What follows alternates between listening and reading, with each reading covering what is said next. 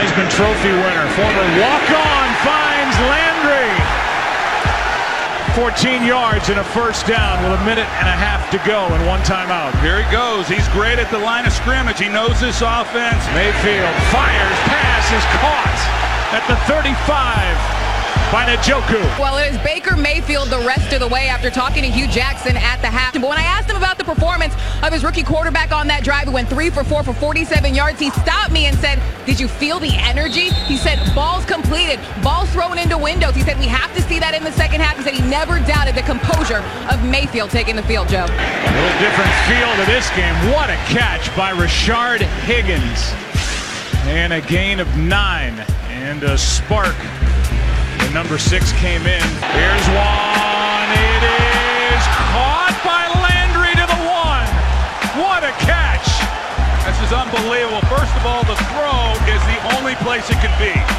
That's a great job. Those are the balls that Jarvis Landry, you almost expect him to make them every time because he does it so frequently. Here's one to Callaway out of bounds near the marker for the first down. Good throw, good catch. Browns in business inside the sixteen. Darnold airs it out. Downfield pass is picked by Mitchell. Browns are going to win. Welcome to the Stansbury Show on Rock one oh six point nine. Welcome to your favorite day on the Stansbury Show on Rock one oh six point nine. Now, I'm not afraid to do this. I know a lot of guys in my position are. They get, like, real staunch in their opinions, and then, like, something flies in the face of it, and they kind of, like, you know, hem-haw, and kind of like, ah, well, really what I meant, and I wasn't really, no, no, no, I got it wrong, had it wrong, had it dead wrong.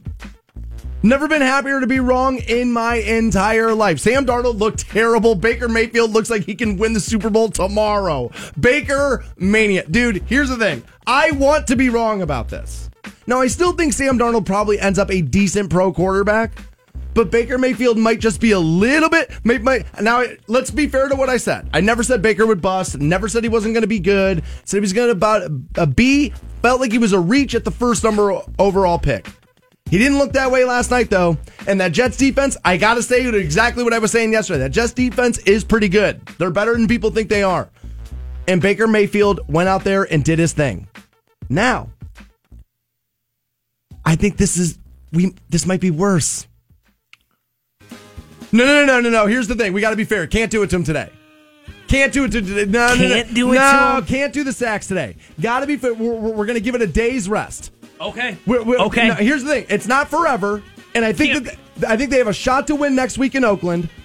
So here's what we'll do. On Victory Monday, which would this would normally be a Monday. They played Thursday. So on vi- the day after a victory, we don't sack them. Okay. How about that? We've waited so long. I won't, no, I've always said I would never retire it until you hit the A F C Championship game, but maybe what I'll do is I'll give you a little reprieve the day after they win.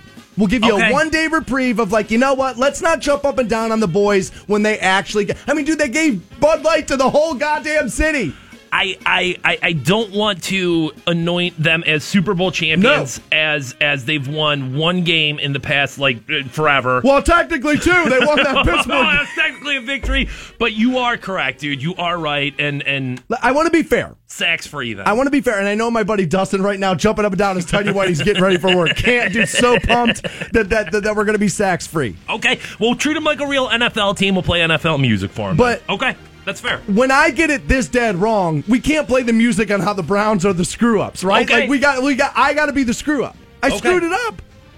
And here's what we know. John Dorsey's better at picking quarterbacks than Dan Stansbury. And thank God for that. I'm in here, and he's doing that. So everybody's got their right gig. Everybody's got their... I got opinions. I'm wrong on them. Go on the rock station. John Dorsey knows how to pick quarterbacks. You go be a G M. That's how it works. Everybody's got their right job. Baker looked really good, man. He did. But I think it might almost be worse now. And why? Here's why. Whose idea was it to not give this kid reps with the ones? Whose idea was that? Right now, I know you only had to play him because Tyrod got hurt. But let's be honest. They were all grinning on the sideline about the fact that they had to play him. Well, especially after watching that first half of football coming no, out of Tyrod was Taylor. Anemic. That was, that was really bad. That wasn't just like, oh, somebody got hurt and, you know, he was playing well, but an injury happened. And, and how do you how do you deal with that? I mean, dude, Taylor looked like he was ready to get pulled. Show's packed with this today. Munch at seven, Scott from winning for next year dot com at eight, and nice. off, Officer uh, Lamar Sharpe will be in studio. That will be nine o'clock this morning. He's got a movie coming out, Lamar Sharpe does, of course, because we put him on the show and now he's a star. Kidding, obviously. He's done his own thing now. Yeah, yeah. But back to me being wrong. Bit. I still think Sam Darnold's going to be good, but Baker Mayfield's a little bit better than I thought. And if he gets a little bit of coaching, maybe the kid's an A. I kept saying he was a B, B plus, maybe. But, dude, this roster's not very good. He came in, dude, with a half of football. Imagine, dude, ima- dude, if he starts that game, what happens? Oh, yeah. The fact that he came in cold and was able to just automatically start throwing darts dude, was roadie. very road, impressive. Dude, road playoff game. We're going. You're eight all. Road playoff game. No, see, here's the thing. It's the perfect storm. For me, this is the perfect storm.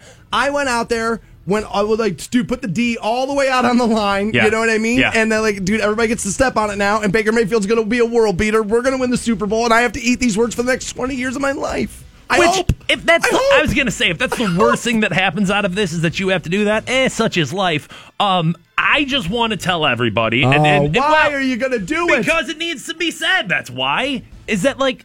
Calm down, guys. Like, don't get me wrong. Feel good. Celebrate this. Dude, I'm wearing my Tim Couch jersey, dude. Wearing yeah, the orange are. Tim Couch jersey. You are. ninety ninety-nine this boy's coming from. Yeah. But, but, but it's it's it's not time to start to crown the championship yet. It's no, not. It's I would not. agree with that. And here's the other thing. Like, I think Hugh's got a better chance to be fired now.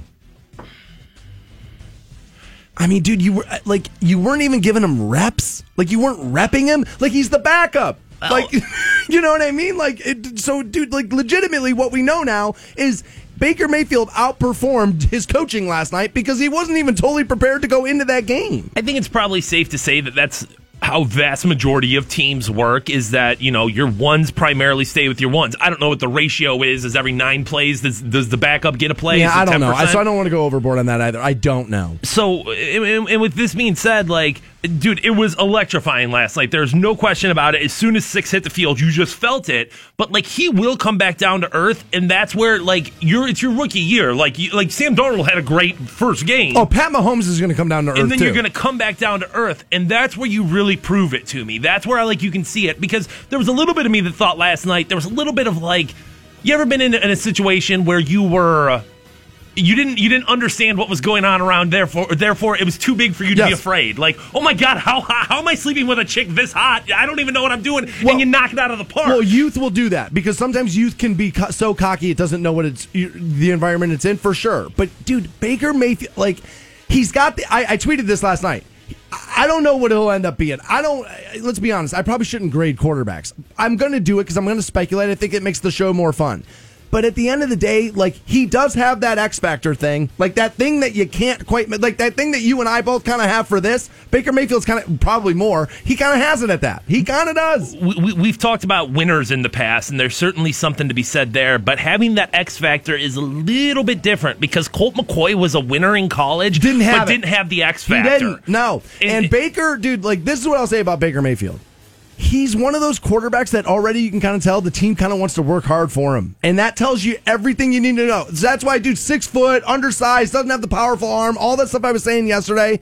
I think if they, if, dude, if the players want to die for him, it cancels all that out. I, dude, I want to be, dude, I, I, what I don't want to be guilty of is coming back in here and going, oh, I screwed it up, and then Sam Darnold goes for seven hundred yards next week, right. and Baker Mayfield, like, breaks his leg and never plays ever again. That's that's part of the problem, is we live in this moment now of everything is as big as it's ever Slave been. It's to the, the moment. Super Bowl, right. We are, we are, we're one hundred percent yeah. all in on everything, where, dude, these guys are rookie quarterbacks, and their careers still have a lot, a lot of snaps in front of them, um, but last night, dude, there was no question about it, you were wrong. Like, no question. Long, like, wrong. It just, you were. Dude, couldn't have been any more wrong. Sam Darnold looked, honestly, looked like an elementary school quarterback out there, and Baker Mayfield looked, he, he uh, you know what? He looked like Drew Brees. Now, I, I will credit, I will credit um, the Browns' defensive line. They were up in Sam Darnold's face all game yesterday. I felt like I felt like they did a great job at that. But it's not, like, it's not like Baker Mayfield didn't have his own challenges in front of him. I mean, dude, how many times did the offensive line like crap something out? And it was like, damn, dude, look at Baker making something happen over there. So uh, you, you, you're dealt the cards you're dealt, and, and, and he won, man. There's just there was no doubt who the better quarterback was last night. When I saw Jarvis, and this is before Baker came into the game, when I saw, I believe it was anyway, when I saw Jarvis turn back around, make that grab, and like try to like put the ball towards that, that the first down marker, and he makes it. I actually tweeted out, I said, that grab for this squad tells you everything you need to know about Jarvis Landry. That man is about his business. Baker May- dude, don't get me wrong. I know we've been quarterback deficient at this team for twenty years. And so, yes, it's very exciting that to, to look out there and go, man, we might have our guy. But Jarvis Landry, I think, is a huge deal for this team. I really do. Guys like that, dude, that stuff, it just, like, negativity will roll downhill. Positivity can be pushed uphill. And I feel like that's a very, I don't want to undersell that. I So this morning as I'm waking up and I'm wrong and I got Browns Mania, I didn't wear any of the gear, but I, I got Browns Mania. I now want to go to the Hall of Fame when we're done, and it's like, what do I do? Do I get a Baker jersey or do I get a Landry jersey? Like, what do you do, Fantone? Like, what's the call? Like, do do I wait? Because we know Landry's pretty good, was already pretty good with the Dolphins, been pretty good here already, pretty good player. But, like, we don't know what Baker's going. We saw a little, but we don't know for sure. So do you take the risk on the jersey or no? Um, the thing I'll say about it is I'll always have a soft spot in my heart for the adopted son, in the sense of, all right, man, you went out there, you created your career, and then we took you on as a free agent or through a trade or whatever. But, like, guys you draft are the guys you draft. So there's a little bit of me that says Baker all the way right there. Like, he's been a Brown since day one, and hopefully, hopefully, hopefully that jersey will end up being used again in Canton as he's coming down Cleveland Avenue, oh. and I had a Corvette. Everyone's screaming, Baker, Baker, Baker. Nothing would make me happier to be wrong about that, because I actually did go all the way out on the limb and say that, that he would not be a Hall of Famer. I did go all the way out on the limb and say that. Dude, that's still pretty lofty. I mean, like, that's, if you're taking Hall of Famer, the field, you know what I mean? There's a lot of space there. No, dude, I got a Twitter account. I know how it works. I say he's a Hall of Famer. They put him in tomorrow. That's how Twitter works, right? Whatever I say, I get. God, I was wrong. No sacks. Dustin, our buddy, already on me, says, I'm not saying Darnold's a bum, but Baker's better than Darnold. Are you ready to go there, Phantom? Last night he was, but, I mean, that doesn't, that last night, that's what I'll say, is last night he was. I don't know now, because I don't know what to believe. Both offensive lines are so bad, I don't know how you how you judge it, but I'm worried I was I was wrong enough that I have to eat the words. Happy about it, because I, you know what I mean? I'm a Browns fan. I want Baker Mayfield to be great. Of course, dude. Of course they draft a quarterback that looks like, you know what I mean, Link from Zelda, you know what I mean, at, at his size, and he's going to be a world beater, you know what I mean, and I get it wrong. Everybody was like, so what are you going to say now? And it's like, guys, you don't understand. The Browns won. You're all in a good mood, and I was wrong. This is the easiest goddamn show I'll ever have to do in my life. I'm not afraid to be wrong, because I'm not afraid to come in here and be like, yeah, screwed it up. I know most guys have their ego and their pride and all that stuff. I never get, dude, I, of course I get stuff wrong. I'm a human being. I'm still going to go out there Monday and make strong predictions. I'm going to be right about some. I'm going to be wrong about some. But, like, these people who were in my D Ms last night, like, I, like I'm going to run from this. It's like, dude, do you not listen close enough every day? I'm so not the I'm going to run from it guy. I'm happy to be wrong. Baker Mayfield, welcome to Cleveland, bro. I was wrong. You're You might be an A. Under Hugh Jackson even. Jesus, God. Yeah, Baker, dude, I got to tell you, it's the Baker jersey. It's happening. I can't believe it, but Baker Mayfield, proving me wrong. More Stansbury show right around the corner. You guys hang on. Dan Stansbury and his boy Wonder Matt Fantone. At last, two heroes. The Stansbury Show. It's nine.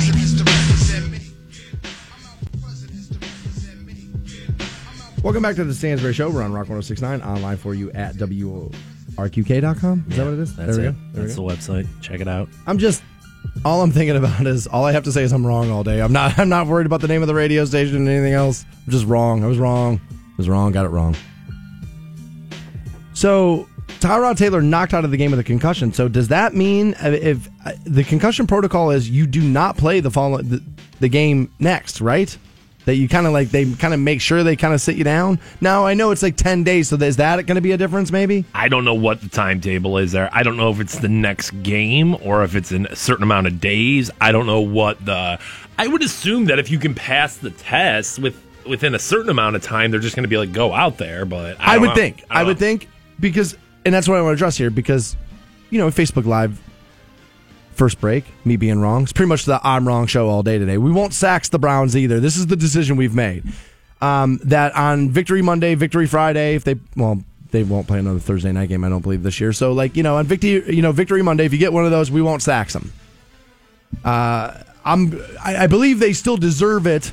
until until we have like a winning culture. But on Victory Monday, I don't want to jump up and down on them. Yeah, I was going to say, I think if they could, in my opinion, like get up to like, all right, you're six game or you're, you're you know two or three games over five hundred, maybe then you're talking about something. But at the end of the day, yes, this team has won one game in the past like two years. So, so they kind of still deserve yeah, it. We but, all got to breathe. But I don't want to jump up and down on them when they win. When I was this wrong and they prove me that wrong and they win, it would be, honestly, it would be a little unfair and almost disrespectful to like sax them while I have to come in here and eat as much crow as I did uh, and do.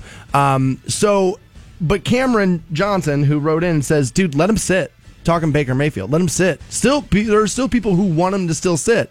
Now, here's the thing. If Tyrod Taylor doesn't go next week and Baker Mayfield goes into Oakland and he wins, you can never sit him ever again.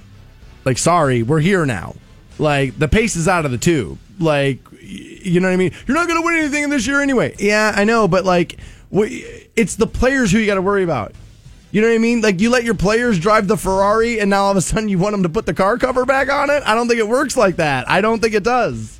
Yeah, you've I, at this point, no matter what happens, I don't think you can go back, and, and, and that's not necessarily fair. So you're with Baker next week, and from the season from here on out. If I'm the head coach of the Cleveland Browns, I probably wouldn't have even played Baker Mayfield last night, but at this point, it's happened. You've you you've you've gone too far, like you said. You can't put that, that, that pace back in the tube there. Can't really. So no. unless and the only way that this could happen is if Baker Mayfield goes out there and considerably regresses next week, and for the next two to three weeks after that keeps crapping the bed, then maybe you do something. But if if, if last night's any indicator, I, I don't see how I don't see how you can do that. I don't want to be I don't want to be guilty of, of too much of an emotional swing. But is the kid maybe too good for like a crap the bed thing? No. Like no, can no. he can he well what I'm saying, can he, can he escape enough trouble and like make enough plays that break down to where it's like he, he's not well, I mean Russell Wilson's pretty damn good and he's kind of, I mean, dude, he doesn't have the playmakers around him, and he's kind of struggling right now. And, and you would have said, if I would have asked you that same thing about Sam Darnold after week one, you'd been like, no way the guy could crap the bed. Look at what he just did. So, no, these dudes are rookies. You have the, you, you always have the potential to regress just based on the fact of you haven't been there long enough, dude. I mean, I, I think guys who have been in who, who have been in, in pro sports their entire lives have that all of a sudden, like, what? Wait, what's happening? Why am I not doing this right? And, and, and, and especially, dude, if it's your first year, there's no question that can happen. I mean, I hate to admit it, but the kid looked like a number one pick. I mean, he did. I, I mean, I can't believe that, because I thought he was going to be good. I didn't think he was a bust. I thought he was going to be serviceable, pretty good. One of those, like, you know what I mean, a solid B in the league ten, twelve years, but, like, not, like, great. But he's got that magic stuff. He does, like, that magic thing where it's like, you got to watch it because he might be able to make the play, and you can't take your eyes off of it. And honestly, if he can't take your eyes off the T V, I mean, even that's number one Pickville, right? For the Browns, it certainly is. Just something to draw interest to the brand. I wonder how much tickets prices changed from yesterday prior to kickoff in Baker Mayfield and and post, you know what I'm saying, what they're selling for today. I would assume there's been a huge swing in ticket price. I don't I, I know. I'll guess and say twenty-five percent. I would I would have to assume there's somewhere right there, and, I bet. And, and dude, that you're right. That alone is worth like That's that's a lot for a team, especially a team that's been so bad for so long. Just to have that interest, just to have, hey, we'll buy tickets and come to see this. Yeah, that's worth a lot. You know how many times we've seen the Browns over the last few years, well, not that many over the last couple of years, but like even over the last decade, like like back into games and kind of like, well, a little lucky and ah, what a long kick or right. whatever. Baker Mayfield comes in down, down. Down two touchdowns. Takes the takes the ball and like delivers. It's like it's unbelievable. Now, it should be pointed out, defense made a big stand at the end. Got to love that. As tired as they had to be. And here's the thing we haven't discussed yet all morning. And I don't know if this will happen. I'm praying that it will not. But how sad is it going to be when we have to Khalil Mack, Myles Garrett, and kind of wave goodbye because we don't want to pay him? Like, dude, Myles Garrett is so good, like so good, that I worry that's what's going to happen with him. Like, dude, that's just, he's going to be so expensive. and that by then our offensive side of the ball is going to be expensive, that we're going to have to make the decision and we're going to have to let Myles Garrett go. And, dude, I'm already there where I'm like, oh, my God, that's going to suck. I think so many teams have had to do that recently in, in, in Oakland, and I know Detroit, when Donkey Kong Sue left, it was kind of in the same world there of it's like, well, we just can't afford the guy. I think you can't overemphasize how important a pass rusher is in, well, ask in, the Bears right now. in yeah, today's I mean, N F L. And I mean, like... You know, I was a little frustrated with Garrett last week, but looking back on it, and especially watching last night's game, part of that frustration comes from they plan for him so much, it just opens up opportunities for other dudes. I mean, if you're if you're down in that trench with Myles Garrett, and, and, and, and there's two guys on him every play, sometimes a third dude getting a hand on him. Playing on the other side of the ball. Or, dude, yeah. Right. How how is that not? If you're Joe uh, Schobert, how are you not looking back there as a linebacker? Life. Like, dude, I'll get on every tackle. Thanks, then. buddy. Right, Thanks. right. Buddy. So, so I mean, hopefully, and hopefully, fingers crossed, that's not a bridge we have to cross anytime soon. But no, I didn't want to go down too far down on the field and start worrying. But I, dude, I was watching Myles make plays last night. I'm like, oh my God, he's Khalil Mack. Like, that's who he is. Like, he's kind of that good. Like, I don't know, let's not go too crazy. But, like, he's pretty goddamn good, Myles Garrett is. And it's like, man, he's going to be so much money. And, well, and he's not at his ceiling. Like, that's no. the thing. I mean, that's you, you just have to remember this dude has development in front of him still. So, and the sky's the limit. Say what, I mean, dude, Greg Williams, I mean, dude, that defense isn't bad. They looked a little, a little sluggish early, and it's because they were on the field so much. Man, I just, how can you look like that much of a different team behind... I mean, I just, I would have, I wouldn't have thought there would have been that much difference in the play between Baker Mayfield and Tyrod Taylor this early. But, like, that line didn't get better. Baker just made plays happen. Man, I got to tell you, if that kid was three inches bigger, he probably would have been. I mean, dude, honestly, teams would have been probably trying to, like, trade up to get him. He was always accurate in college. We should be fair to the conversation. I think he was something like sixty-nine percent or something like that, sixty-six something. He had good, you know, seventy, I think it was, completion percentage in college. That means something. It really does. It means something. Especially in a league that's going bubble screen, throw to the backs, and like that kind of thing, slot receiver kind of thing game. You know what I mean? He might be, oh my God, I can't believe I got to eat these words for twenty years. Baker Mayfield, Hall of Famer, Fantone. I'm saying it. I'm saying it. He's a Hall of Famer. Just calm down, all right? He's a Hall of Famer. Calm down. We're going to a road playoff game. Baker Mayfield's a Hall of Famer. I don't know what I'm talking about. I'm wrong about everything. God, thank God it's Friday. More Stansbury shows right around the corner, and we'll talk to Munch about all this. That coming up at seven o'clock on Rock one oh six point nine. The Stansbury Show. Canton's Rock Station. Rock one oh six point nine. Well, welcome back to the I'm Wrong Show. John Dorsey had himself a little bit of a draft. Baker Mayfield looking pretty good last night. Got that one wrong. I wanted Minkah Fitzpatrick. He took Denzel Ward. Denzel Ward's been pretty good all three games, actually. That kid's looking real solid. Now, I know he didn't draft Jarvis, but made the decision to go out there, kind of make that thing happen. Now, I was high on Dorsey when we first did that, thank God. We're, you know what? I, I, I, you know, let's take a little Browns break. We got Munch coming up. We got Scott at eight. Let's take a little bit of a break. I'm sorry. Sorry, sorry, sorry. It's Friday. A lot of you probably want to have the sex later this evening. And uh, we, we've seen this where guys will try to, uh, oh, no. Oh, no. Let me think about softball. Oh, my God. Roseanne naked. Something. To, okay. Like, you, you just try not to get there, right? It doesn't work. Now doctors are saying, look, distracting yourself to avoid pulling the trigger, it doesn't work. Uh, what they're saying here is premature ejaculating that in that manner, it's a matter of your anxiety, not how aroused you are. So it's not about like, oh my God, I'm just too amped up and that's why this is going to happen. It's that you're worried you're going to do this. Okay. And so like a snowball going down a hill, it starts in something you could put in your hand and then it turns into something that can barrel through your house. And so like there's no putting it back in the tube like that. And so it's really dude, about you being, I guess, anxious is what they're saying.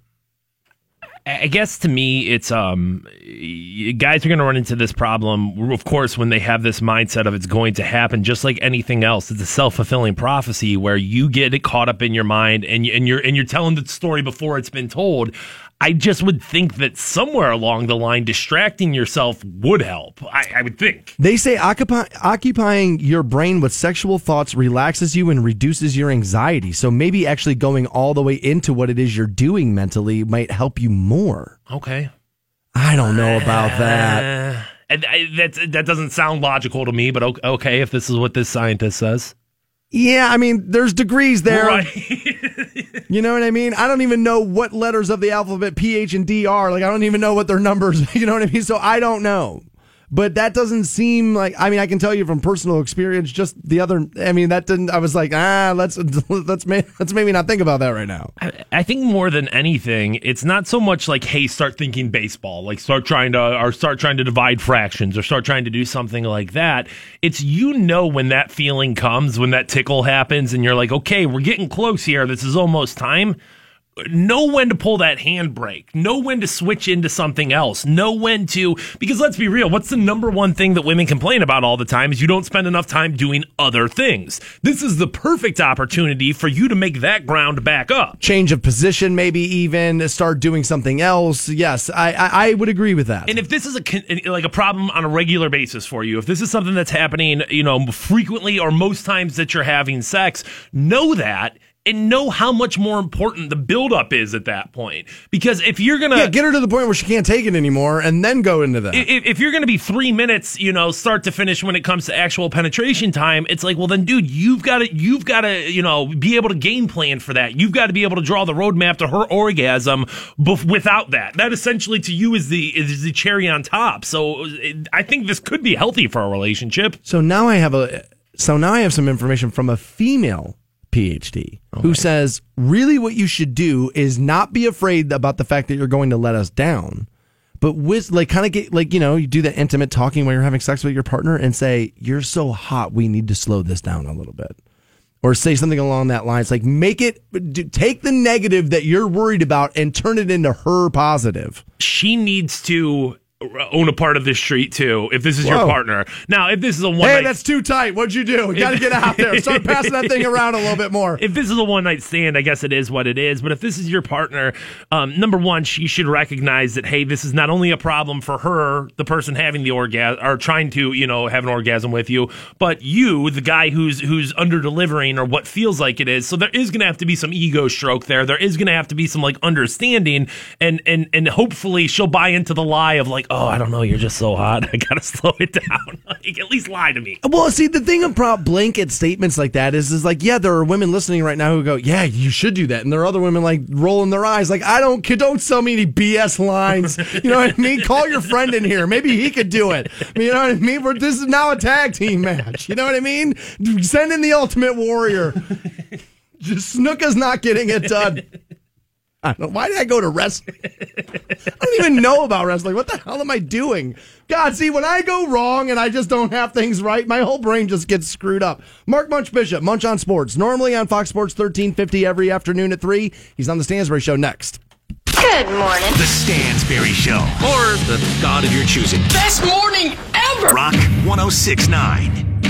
Welcome back to the Stansbury Show. We're on Rock one oh six point nine. We're online for you at W R Q K dot com. Still to come is Scott from winning for next year dot com. Talk to him at eight. Officer Lamar Sharpe in studio nine o'clock. We'll do that. But I uh, I didn't want to save the best for last. I wanted the best first. And I could not wait to have this conversation last night.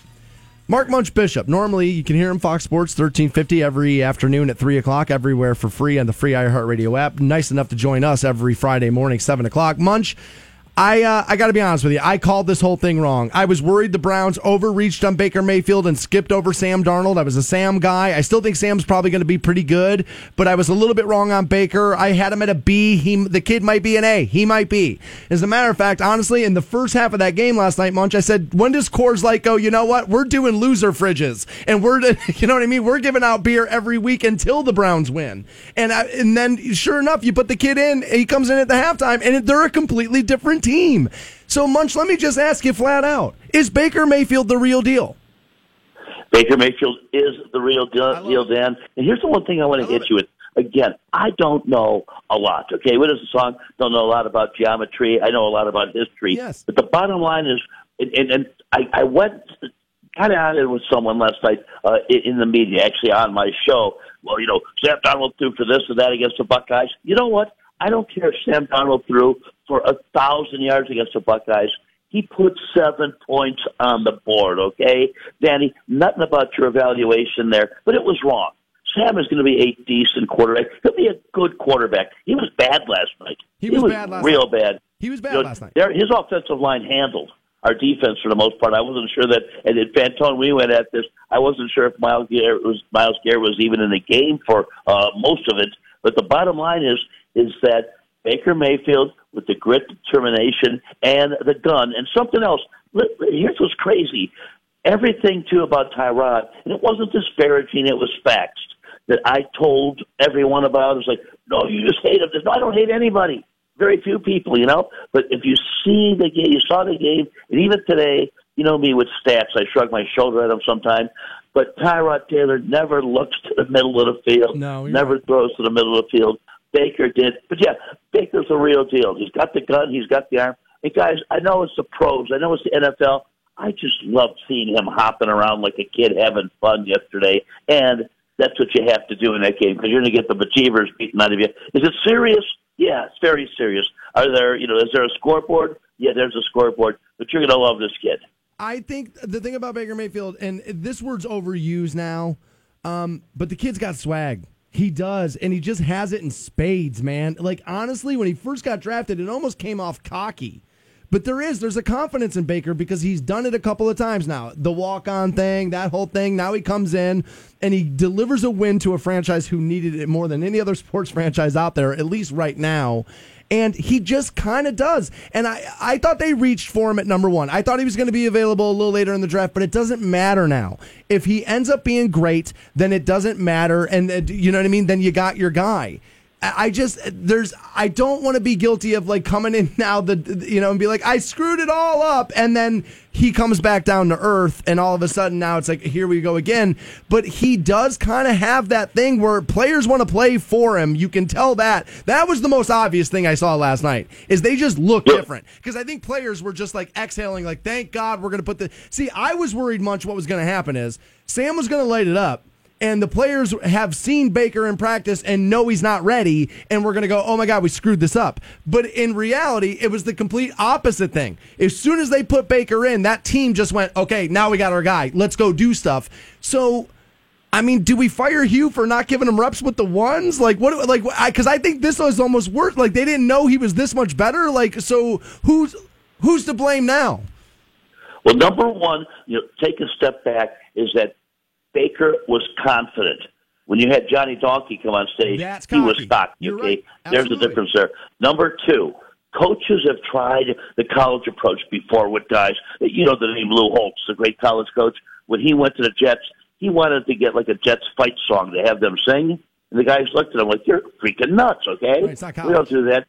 But Baker yesterday, before he came in, right then on the sidelines watching him, he looked like a kid in high school.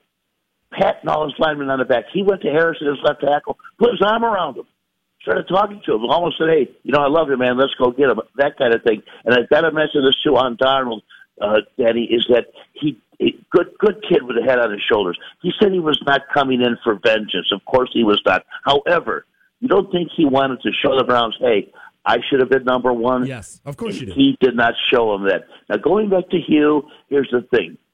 If Hugh was... He's a decent guy, okay? I still can't get over he brought Art Briles in the camp. However, coach-wise, was this a Dorsey mandate? Because you look at Kansas City, Mahomes lighting it up two games into this season. He had Mahomes sit all last year behind Alex Smith. So I'm not quite sure if it was a Hugh mandate or not. However, as head coach, and it's supposed to be even, Hugh and Dorsey, because Jimmy's at the top. Right. He could have demanded, hey, this kid's the real deal. I am not going to go through a freaking winless season and lose my job again, or you know, lose my job and go to two and fourteen again. So not quite sure about that, but Hugh needed to speak up. And Hugh needed to, if he couldn't see that Baker was far superior, then bang, some people are still calling for his head. Yeah, at the end of the day, however they came to the conclusion, the conclusion which came to that Baker Mayfield is the guy, and whether yeah. it took six weeks, two weeks, or whatever, I think it's safe to say that we cannot put that pace back into the tube. One of the things that I noticed last night, um, obviously you have two different quarterbacks playing two different halves of football. They're going to look different, but to me, it seemed like the playbook opened up in the second half, and yeah. that Todd Haley was a little bit more ballsy, a little bit more willing to do things, which seems counterproductive as you have a guy making his N F L debut. What was what was the logic behind that decision? Was it just a mastery of, of the playbook that Baker has, or was it just something that I noticed? You know what, Matt? You hit it on the head. It's not even a mastery, although Baker's been, oh, guess what, guys? He's been studying. He's been studying. Been saying it since day one. Hasn't been going out. He's been studying. But here's the thing. Tyrod Taylor is so limited. What is the main thing that he wants to do? He'd run every play if you would let him. And that's why the playbook looks so different, okay? There are times I think Todd Haley put in plays where he could not run to keep him from running. And, and I'm glad you said that too, Matt, because you know what? The first half of football yesterday, until the Browns went down and got the field goal, that was as bad of any football that I've seen over the since Haslam has taken over this team, and we've seen some bad, bad football. I mean, I thought it was going to be the French Revolution, a riot in Cleveland Brown Stadium. The football was so bad. But little by little, the team came back, the crowd came back, and the honor came back. Guys, I got to get this out too, and Danny, you'll, you'll attest to this. No one is a bigger Ohio State honk, homer, and shill than I am. That's true. The Buckeye fans, you sound and look like idiots. You look and sound like morons when you go, well, I still don't like Baker for planting the flag. Guess oh, what? Stop there was it. one thing, yeah, stop one thing it. they needed to do to stop him from doing that. Win, win a breaking game. Not that's nonsense when they say that. Yeah, dude. Honestly, I love the Bucks. I do, I do. But their fans suck. Honestly, I know they do. Dude, the I'm O S U one of them. Fans are so obnoxious and self-entitled, and just expect. You know why? It's because they've treated the Buckeyes like a pro franchise forever because they haven't had a pro franchise. Dude, get over it. He's now a Brown. Yeah, it kind of happened, but I mean, what? I didn't mind the, the planting of the flag when he did it. I didn't mind it then. I was like, ah, dude, the kid's kind of cocky, but he did it. He went in, slayed the dragon, and that's what's going to happen. You're going to have him celebrate. I need to ask you this question. Yeah, knock it off. Yeah, not, yeah, you know, I mean, know, the Buckeye fans, really, yeah, Buckeye you're, fan, go to hell you're with that, perpetrating yeah. your image of being fools. Exactly right. Exactly right. That, that, what a whiny crybaby mentality out of Buck fans. I totally agree. And I, I'm one of them. But I, I treasure when I saw that kid running around Ohio Stadium. I'm like, you know what? All we needed to do was beat him. We didn't, so we've got to pay the price. Exactly. A lot of people, man, are doubting. You know, I was a Baker doubter, and a lot of people have been, and he gets, keep, just keeps proving people wrong. And here's what I do know about N F L quarterbacks. That I got to prove it to you is, dude, Tom Brady still got the I got to prove it to you. Five Super Bowls. Still has it. You can just kind of tell. And if Baker has that, that's the makings for good stuff. So let me ask you this question. Yes. You're going into a perfect game next week. Are the Browns back-to-back winners next week at Oakland for the first time in, I don't know, what's got to be twenty years? I don't. I have no idea when the last time they won two in a row is. Wait, a touch good right now going into this weekend is oh and two. I would rather have him win a game. You're saying, Munch, that doesn't mean anything. Yeah, it does because he's got a great quarterback, okay? Uh, he, he, split, he broke his defense up, though, by not paying Khalil Mack. It could be interesting, and after that you come home, you want to beat the Ravens in the worst of ways. Guys, something else I'm going to get off my chest. Denzel Ward, now he's a Buckeye. Yeah. He played a great game yesterday stripping, something else I can't tolerate, because I've gotten rid of his college roots, and I'm talking about Jabril Peppers, okay? Yeah. Number one, when you return a punt, you go north and south, not east and west. And number two, I don't know if you saw this, is that he was talking smack to Darren Lee, who's a Buckeye of Uh, for the Jets. Whenever he mentions Denzel Ward, he goes from that other school. Well, guess what, Jabril? When you played Ohio State, you became Harry Houdini. You disappeared. You're supposed to be this big, tough player. You know what I mean? Just shut your mouth. Stay off the top of the bench with the crowd because you did nothing to help that team win the game yesterday. Now I feel better. Get it off your chest, Munch. You know, I feel like I got to tell like it is, guys. Yeah, Munch. I feel like I feel like Peppers is going to be your Baker, though. I feel like come Super Bowl Sunday, not this year, obviously, but Jabril's going to like I don't know, pick six in the Super Bowl, Browns win, and you and I have to come in here and go, yeah, Baker's pretty good. Jabril Peppers hey, Danny, is pretty good. Thing is this though, he's a first round draft choice, right? Draft yes. pick. Yes. First rounders are supposed to make an impact the first year they play. Well, he's what. uh nineteen games in. Has he made an impact yet? All right, fair enough. All right, Thank fair enough. You. you know what you're talking about, man. That's why we have you on every Friday at seven, and that's why Fox Sports thirteen fifty puts Mark Munch Bishop, Munch on Ohio Sports, every day at three p.m., and you can also catch him on the iHeartRadio app, of course, because we shill all of our products via the iHeartRadio app. We're just, honestly, we're, we're Even just, me. We're just relentless about it. You take this app and you listen to it all. Mark Munch Bishop, buddy, thank you so much. You know I love you. We'll talk to you again next Friday, buddy. Much love, back, and I'm going to go to sleep now, okay? All right, have a great weekend, man. Dude. Jesus, I was almost worried about your boy's heart last night. You know Munch what I mean? Is. Like, Munch Munch, just, just corned beef, you know what I mean? You know what I mean? Just sitting there, mustard, Donna in the kitchen with the paddles, making sure she has to, like, bring him back to life when the Browns win. I don't know, dude, that guy, I don't know if he can handle it. I don't know if he's going to be able to handle it. More Stansbury Show's right around the corner. You guys stick around. The Stansbury Show. I have got... get in on this. Rock one oh six point nine. Details of the Hello, everybody. You're looking live at Fansville, a college football utopia. Fansville. Where the rivers flow with ice-cold Doctor Pepper. Delicious. Where the yards are lined with chalk and the homes are filled with framed photos of your head coach. Above the mantle. A place where you can wear a jersey to a job interview. Bold move. And you get that job because the boss was wearing the same jersey. Touchdown. Where the coolers are filled with Doctor Pepper. And so are the fridges, glove compartments, and pretty much any place you can think of. So much Doctor Pepper. Get a taste of Fansville this fall during a college football game near you. Doctor Pepper, the official drink of Fansville. Grab some today. Some game day cravings can't be denied. Stock up on your favorite Doctor Pepper products today at your neighborhood Giant Eagle. Hashtag official drink of fans. Doctor Pepper, the one you crave. one oh six point nine. Welcome back to the Stansbury Show. We're on Rock one oh six point nine. Officer Lamar Sharpe in studio. nine o'clock. He's got a new movie coming out. Man, that guy. He's just got it going in the right direction right now, Officer Lamar Sharpe. He's bringing a couple of friends in with him, too. We'll talk to him about what's going on with that. Coming up at nine o'clock. You see this a lot via social media. This company will pay you to do this. Right. Travel and be a photographer. Take photos. Get paid ten thousand dollars a minute. Like, there's always those jobs you're like, man, I'm in the wrong line of work. And like, oh, if I just fill out this application, this city will totally hire me to come be a ninja and pay me one hundred thousand dollars a year. Yeah, that's what they're going to do. Next thing you know, you're on House Hunters. Right, dude. Next thing you know. Come on. There you go. Come on. But you always see these, right? And as a guy, I got a pretty good job. So I don't spend a lot of time thinking about, man, if I could do this, or I wish I could do that. I'm pretty lucky. I do exactly what I want to be doing. Now, somebody's got to go down to my boss's office, smack him around, and tell him to pay me respectfully. But out, outside of that, like, you know what I mean? I, I really like what I do. But this job sounds better than mine. And that's hard to find. I mean, Jesus Christ, I get to work with Fantone. How do you make a job better than that?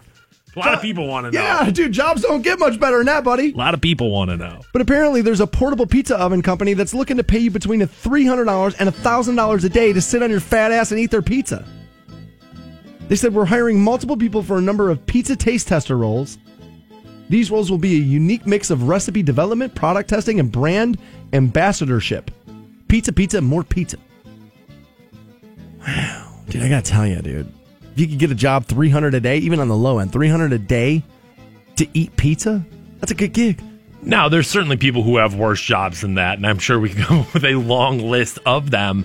Um, but I really do think that this is one of those things you hear about, and in your mind, it's like, oh my gosh, dude, it's going to be the greatest thing on the face of the planet. It's going to be so great. I would be a pizza tester. I love pizza, dude. I'd eat pizza all day, every day. But, if but it's going to make you hate pizza? You're going to end up hating pizza, dude. It's like being a male porn star. Where sure, it's like, I hate Fantone. I mean, look at that. It's like being a male porn star where we all have this idea of like, oh my God, dude, you're just out there banging banging hot chicks all day. That's all you do. That's what you get paid to do. But if you ask any of those dudes, they're like, no, at the end of the day, it's work, and I don't want to do this anymore. Do dude, anything long enough, right. It becomes what you do. There is no doubt about that.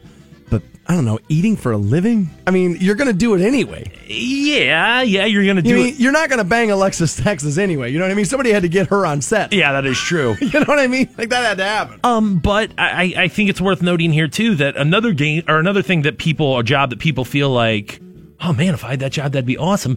Video game tester. And oh, great job. I well, what I've heard... Dude, I'll do them both. I'll eat pizza and play video games. Somebody pay me. What I've heard, it's not that great because you're not going in there and just playing the game organically like you would on your couch smoking weed in the afternoon.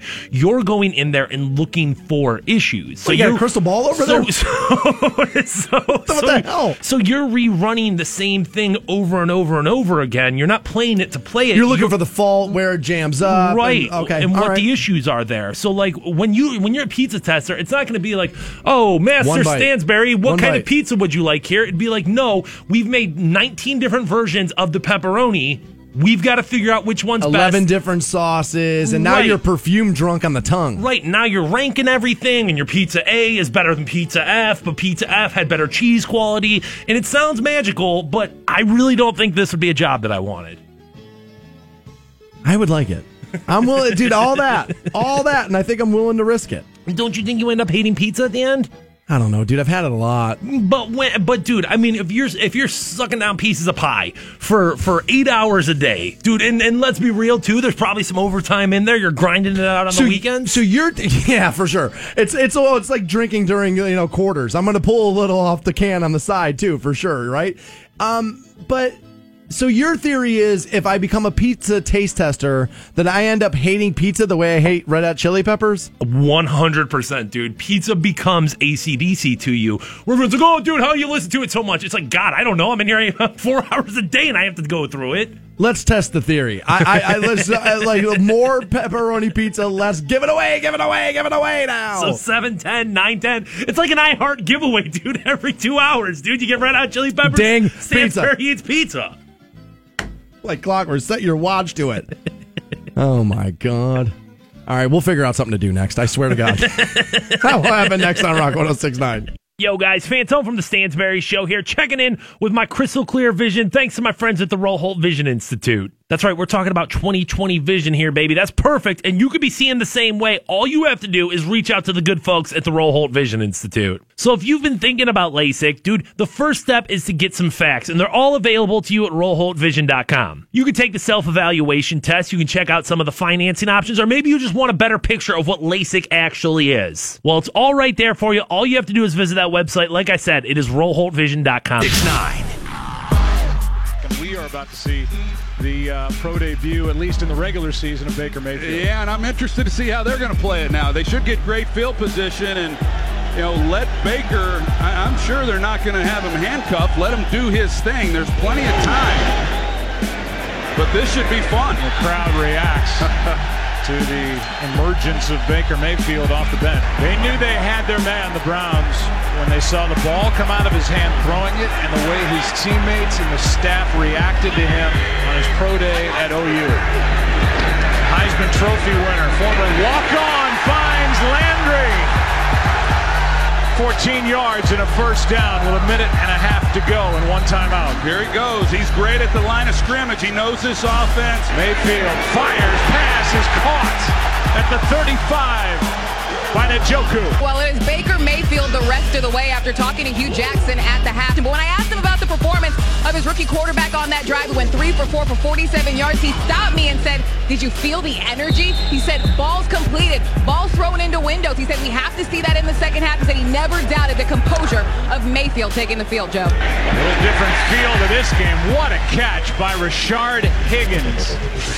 And a gain of nine, and a spark when number six came in. Here's one, it is caught by Landry to the one. What a catch. This is unbelievable. First of all, the throw is the only place it can be. That's a great job. Those are the balls that Jarvis Landry, you almost expect him to make them every time because he does it so frequently. Here's one to Callaway out of bounds near the marker for the first down. Good throw, good catch. Browns in business inside the sixteen. Darnold airs it out. Downfield pass is picked by Mitchell. Browns are going to win. Welcome back to the Stansbury Show. We're on Rock one oh six point nine. Fantone uh, showed up a little early this morning, did some really good work, and put t- together a really nice Baker Mayfield uh, like highlight reel, buddy. Thank you very much for that. That, uh, that came out really, really good. Sounds really, really good. I like that. I know the, I know how the boss likes it when you play audio and music at the same time and making the show sound produced. I know he's a big fan. I'll just give all the credit to Joe Buck, dude. At the end of the day, Joe Buck's the one who really made it happen. Well, that's off, buddy. I got to be honest. I don't I don't hate Joe Buck the way everybody else does. And right. honestly, when I was listening to him right there, I think he's actually pretty damn good at his job. I, I do. I think Joe Buck's actually pretty good at what he does. Now, I'll be honest. Like, Fox gets the U S Open in golf, and he doesn't know golf for anything. And so, like, he struggles at that. But I watch enough football. I don't know. He sounds all right doing it. I, I don't know about baseball as much. I know he. I know he calls a ton of baseball. Um, but I, I don't know. I, Joe Buck doesn't. I know he bothers you. You don't like him at all. I just don't like Joe Buck. I don't think he's a Cleveland hater. I just don't think he's in particularly good at his job, especially football. I think he's a little bit better at baseball, but at okay. the same time, not my cup of tea. See, but- that that's weird for me because your issue, if I've if I've remembered correctly, your issue with Joe Buck is that he doesn't paint enough of a picture. Yeah, he's little. He's a little ho hum at his job. I think so. That's a little surprising that you prefer him in baseball, where so much more painting of the picture is required versus football. I just think he's better at it. I just okay, think that's I, I think that's the sport where he really, like, his strengths kind of fit that sport. I think I've heard him say, as a matter of fact, while being interviewed by Dan Patrick, that he thinks he's better at baseball too because it, that's I mean that's what his history is. It's what his dad did. I mean, okay, he kind of being well, dragged to the park. I mean, so it's like I mean that's what that it, makes his, sense. His dad was an announcer, and so like he used to sit in the booth and kind of like watch that whole thing. So I think he probably knows that too. I just I don't don't hate Joe Buck the way everybody else does, and the Kyle Schwarber thing didn't bother me, and the super, and the, the World Series, I, none of this stuff bothered me. I don't know. I don't get that. I don't get it. But that package sounded good, man. Baker Mayfield sounded good. God, I man, I hope I'm wrong. I really do. I mean, people think I, like I want to be right. There are people out there that think we love the Browns sucking. That's not true at all. If the Browns are good, my here's the thing. Here's what I need. As a broadcaster, I need them to be good or terrible. What I don't need is them in the middle of the road where you don't care. Fantone always says it best. The Browns are great for us because even when they're terrible, they provide storylines. A lot of terrible teams don't give you that much story. If you're caught on like the perpetual treadmill of five and eleven, you don't have anything to talk about. You know what I'm saying? Ah, well, Another boy, reset. Yeah, Let's well, reset it. Boy, the Lions lost again. Okay, well, that kind of sucked, but that's what we expect. When you're as piss poor as the Browns have been for the past forever, it's, it's great. And then all of a sudden, and this really does, and it's been crystal clear to me in the past twelve hours since since this game's, you know, happened. Um, happiness is set by expectations. We talk about it all the time yeah. on the show, and the reaction from Browns fan base to to winning a regular season game to at this point being five hundred on the season after three games, which sounds ridiculous, but it's what's it's what's the truth is right here. That is weird, yeah. But but but the reaction to that, it just goes to show you like. It's almost better for a team to be so bad. It's almost better rather than the five and eleven. It's almost better for you to go oh and sixteen because then you get this orgasm at the end of, oh my God, you won one. If the Lions win one, it's not that big of a deal. Nobody's giving you fridges. Nobody's giving you free beers. No. It's just like, yeah, dude, the Lions still suck. They're still right. going to be four and twelve. They're still going to be four and twelve. So it's just like there is something about the Browns. I don't know if it's by design or if it's just by dumb luck where it's like, dude, being so bad helped you. I mean, fireworks were going off in my neighborhood last night. I mean, sure, and, they were fireworks, bro. Well, here's the thing. Okay, come on. At first, I was like, well, I mean, uh, dude, this is the Southwest side here, bro. Like, yeah, that might be guns. That's dope. That might, that, that, might, that might be guns. Everybody knows, Southwest, Northeast, it's like, well, kind of talk. Kind of talk. But I, it, but there were so many that I was like, well, no, that's obviously what this is. And then I started looking out my window, and sure enough, you could see them. But, dude, they were letting those things go off. They were, honestly, they were still setting them off this morning when I got out and went to my car to get in the. Dude, that's Super Bowl territory there. That is Super Bowl territory for a regular season win. We are lighting for a fireworks week three off, win. Dude. We're lighting fireworks off. Dude, there is. There's, there's, there's real equity in it, sucking. Though. They deserve it. The fans deserve it. They the do. The fans, okay. The fans deserve it. You have been starved. And you've been starved for this. And no LeBron. And you know who I feel bad for? I'll tell you who I feel bad for. This is who I feel terrible for this morning. And I think a lot of baseball fans are going to be shocked to hear me say this because I don't talk a lot of baseball. But I feel almost bad for the Cleveland Indians right now. Because it was setting up for them to be your savior. You know what I mean? Because here they go. They're going to go into the postseason. They're really, really good. Got the squad. Can probably win the World Series or at least get really, really close. Looked like they were going to be the LeBron savior. And then Baker Mayfield's like, hold my beer, bitch. You know what I mean? It's like, oh my God, I almost feel bad for Tito and the boys. I do. Because at that point, you're right. You you are a contender, whether the Indians do or do not. I mean, I think plenty of people can look at the roster and say, like, okay, these guys have a real shot at it. You I can don't, bet them to win it. I don't I don't know if it happens, but it could happen. Uh, the Browns have literally zero chance at the Super Bowl, even after last night, even Can't after watching that. They, Can't they, do it. They cannot. They are not contenders. I, I mean, I think it's still safe to say they're not contenders for the playoffs, but okay. I do too. But, but, but some people debate that.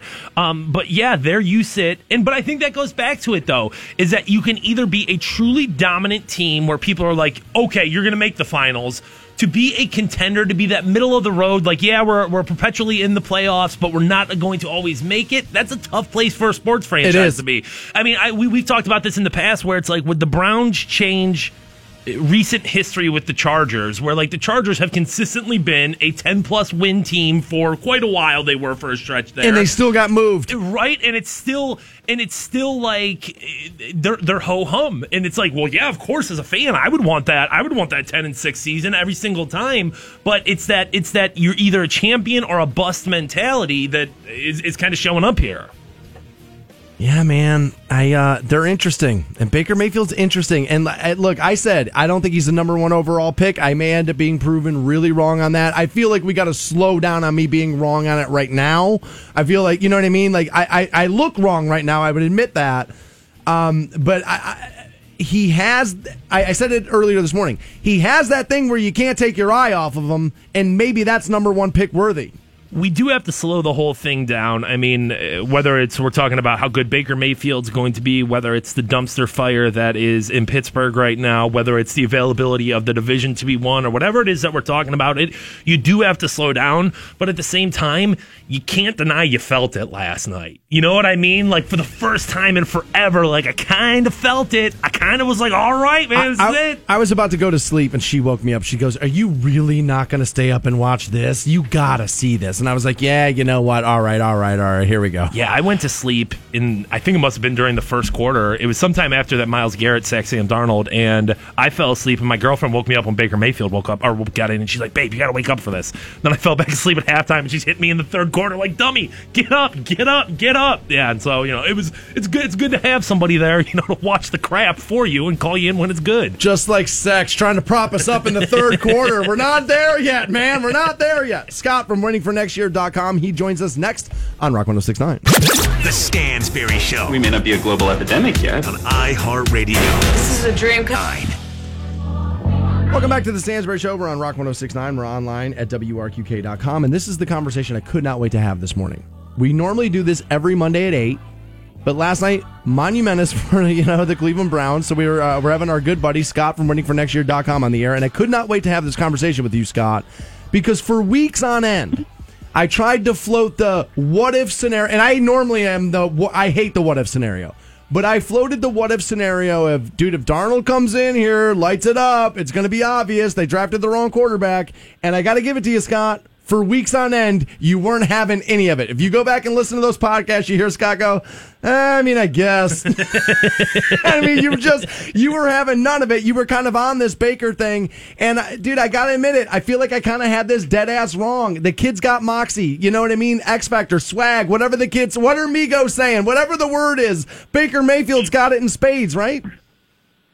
Yeah, I mean, the, the, the energy that was in that stadium that changed when he stepped onto the field, both, I don't want to say, you know, the, the players as well, but I mean, the vibe and the energy that he just brought to that stadium when he stepped on was, I, I can't, I can't compare it to anything else that we've seen from a, uh, you know, I remember when, you know, they pulled Brady Quinn and Kelly Holcomb came in and people were excited, you know, that, like, yeah, that whole thing.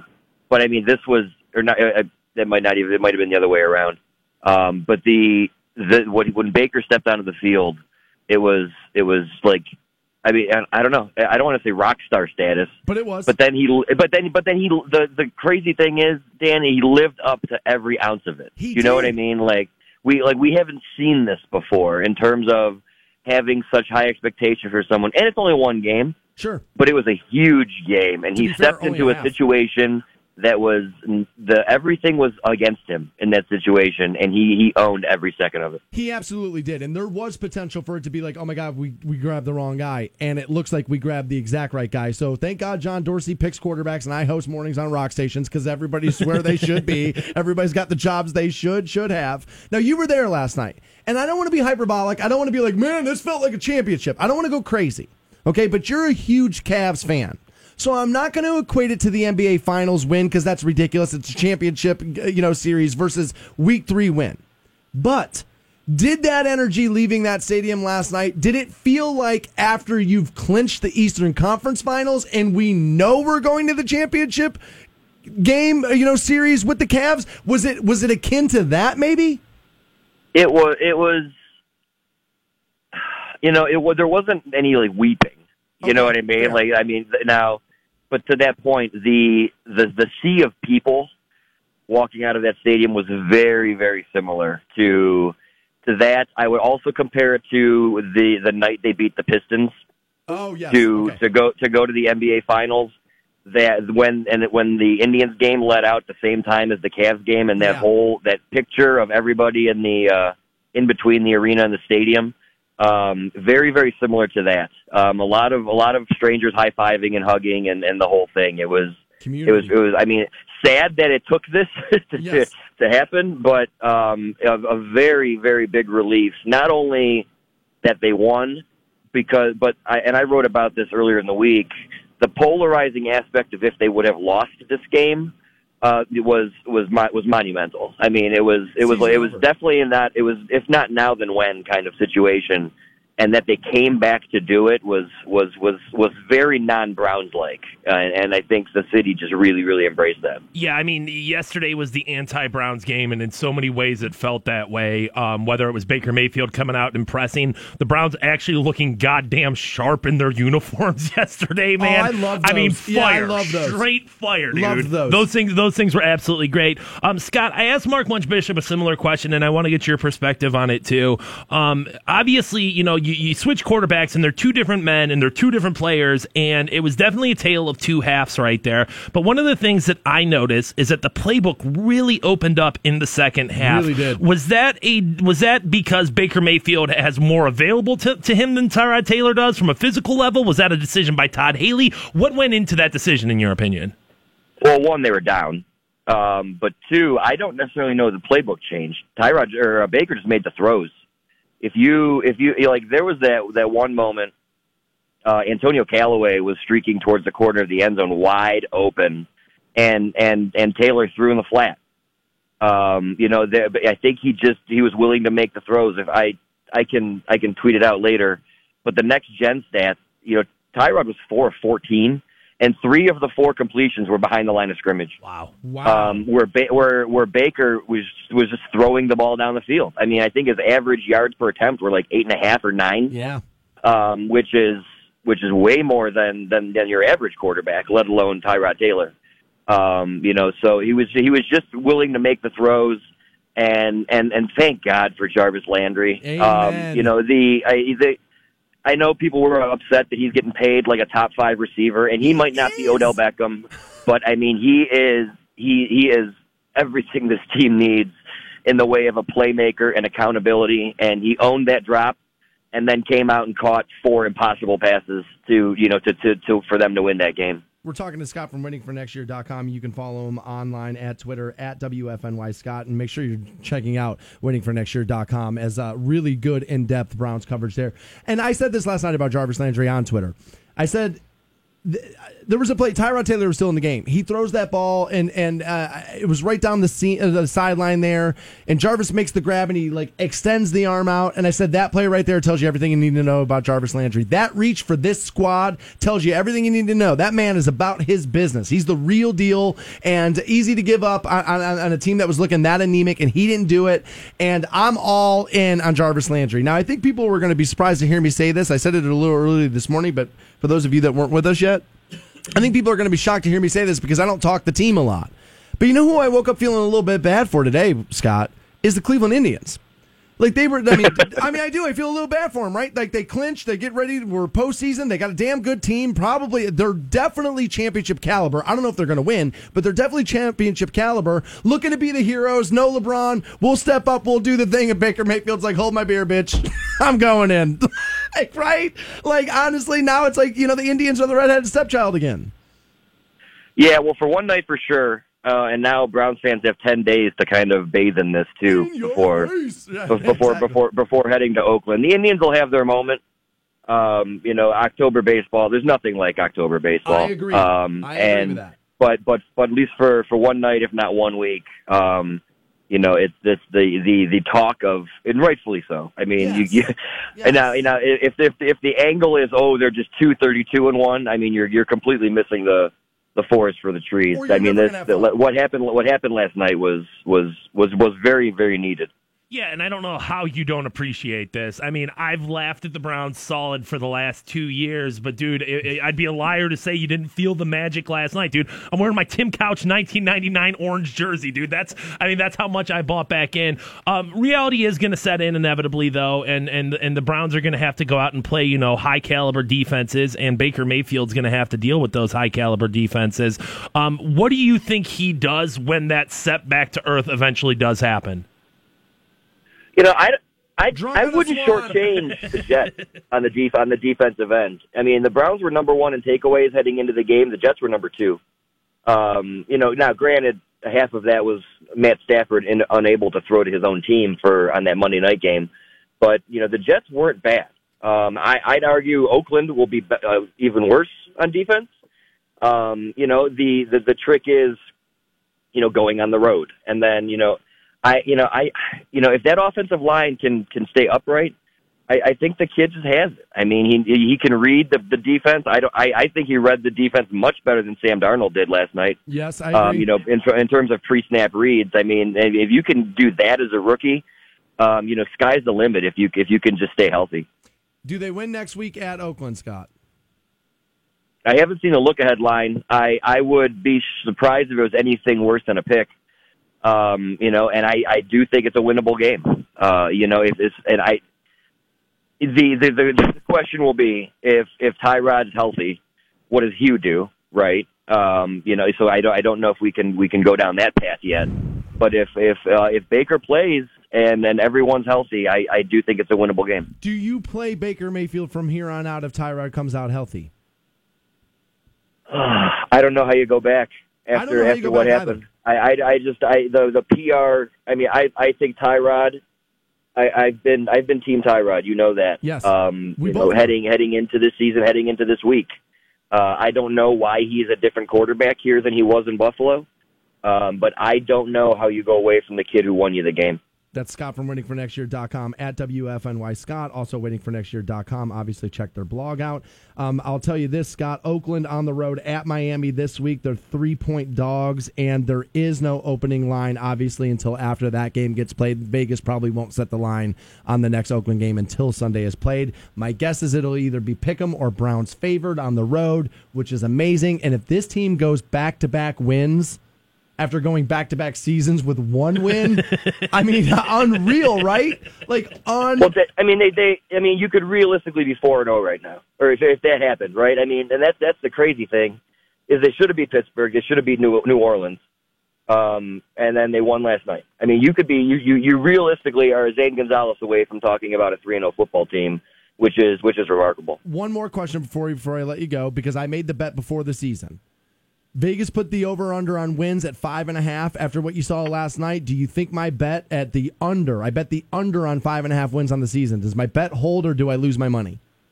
I, I think you, you sharped that because I think the, the, the it closed at four and a half if my if my memory serves. So, I mean, you, you definitely got a good line there. Oh, I jumped on it early still, when I saw I, it. Yeah. yeah, I think you're still safe. Um, I mean, I think you're lucky you're still safe because of what happened in weeks one and two. Um, but, you know, I... I, I, I, I mean, the, the, that's the thing, right? They win one game, and now we're talking about them just running the table. um, you know, you know.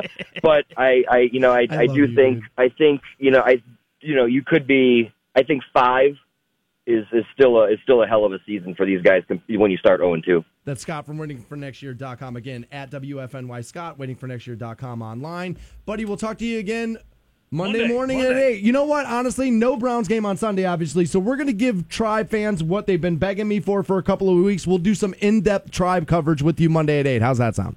Yeah, Cavs Media Day is Monday as well. So Ooh, if you want to do, go down that path, we can. Plenty to look forward to with Scott on Monday. Uh, buddy, you have a great weekend. We'll talk to you again next week. So, Fantone, it turns out there's this definitive list of things guys need to have wrapped up, ready to go, and be done with before they get married. I feel like you're heading in that direction, getting pretty close. So we'll find out if Fantone's ready or not. That's next on Rock one oh six point nine. The Stansbury Show. Rock one oh six point nine. Rock one oh six point nine. Welcome back to the Stansbury Show on Rock one oh six point nine, nine o'clock. Officer Lamar Sharpe, Canton Police Department, will be in studio with us. If you've heard Lamar on the air before, you know he's just great. He's just a good interview. Uh, he's got a lot of energy, does a lot of great things for his community, cares deeply, believes in community policing, not just kicking down doors. Well, that's why we love Lamar. He's a good dude. Uh, we enjoy him. He's the unofficial third member of the Stansbury Show for sure. My mom is so excited. She's already texted me like five times, like, make sure you send me a picture of Lamar. Not like, hey, get a picture with him. Like, make sure you send me a picture of Lamar. Like, yeah, I feel wow, like cal- calm down, lady. I feel like Mike Fantone might have to worry about that. Cal- calm down, lady. Whole section of Pornhub dedicated Jeez, to stuff like that. Jeez, all right. Back it up, back it up, back it up. Hey, your mom's too nice. I shouldn't do that. She is. She's way too nice of a lady. What the hell am I thinking? Terrible. It's irresponsible. Maybe my mom will hump Lamar Sharpe. Maybe she'll jump his bones. Who knows? All right. Speaking of that, um, when you get married, you're not supposed to jump anybody else's bones. Like, you've made your choice. Like, that's what right. you do right there, right? right? And somebody has compiled a list of things that men should do before they get married. Okay.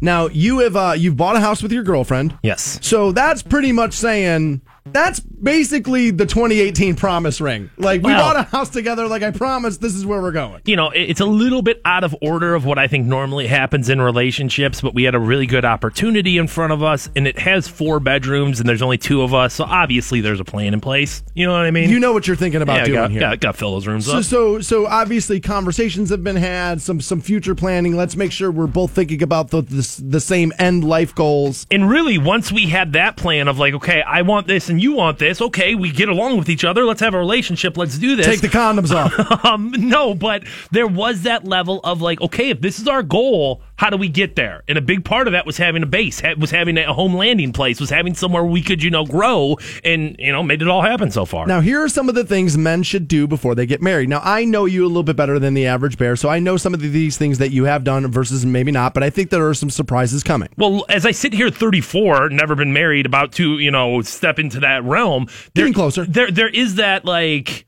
guys who get married at twenty-two don't necessarily have the opportunity of, like, during your twenties to do all these things. Right, right. The first one is date around. Now, you've done enough dating around. Yeah, I kind of have. You've done enough yeah, dating around, have. right? Like, yeah. so, I, you know, I was just telling, I, as I'm entering into a new relationship, I was just telling her the other night, men have been sold this lie that you, like, get it out of your system. There's no getting strange vagina out of your system. Like, quit buying that lie.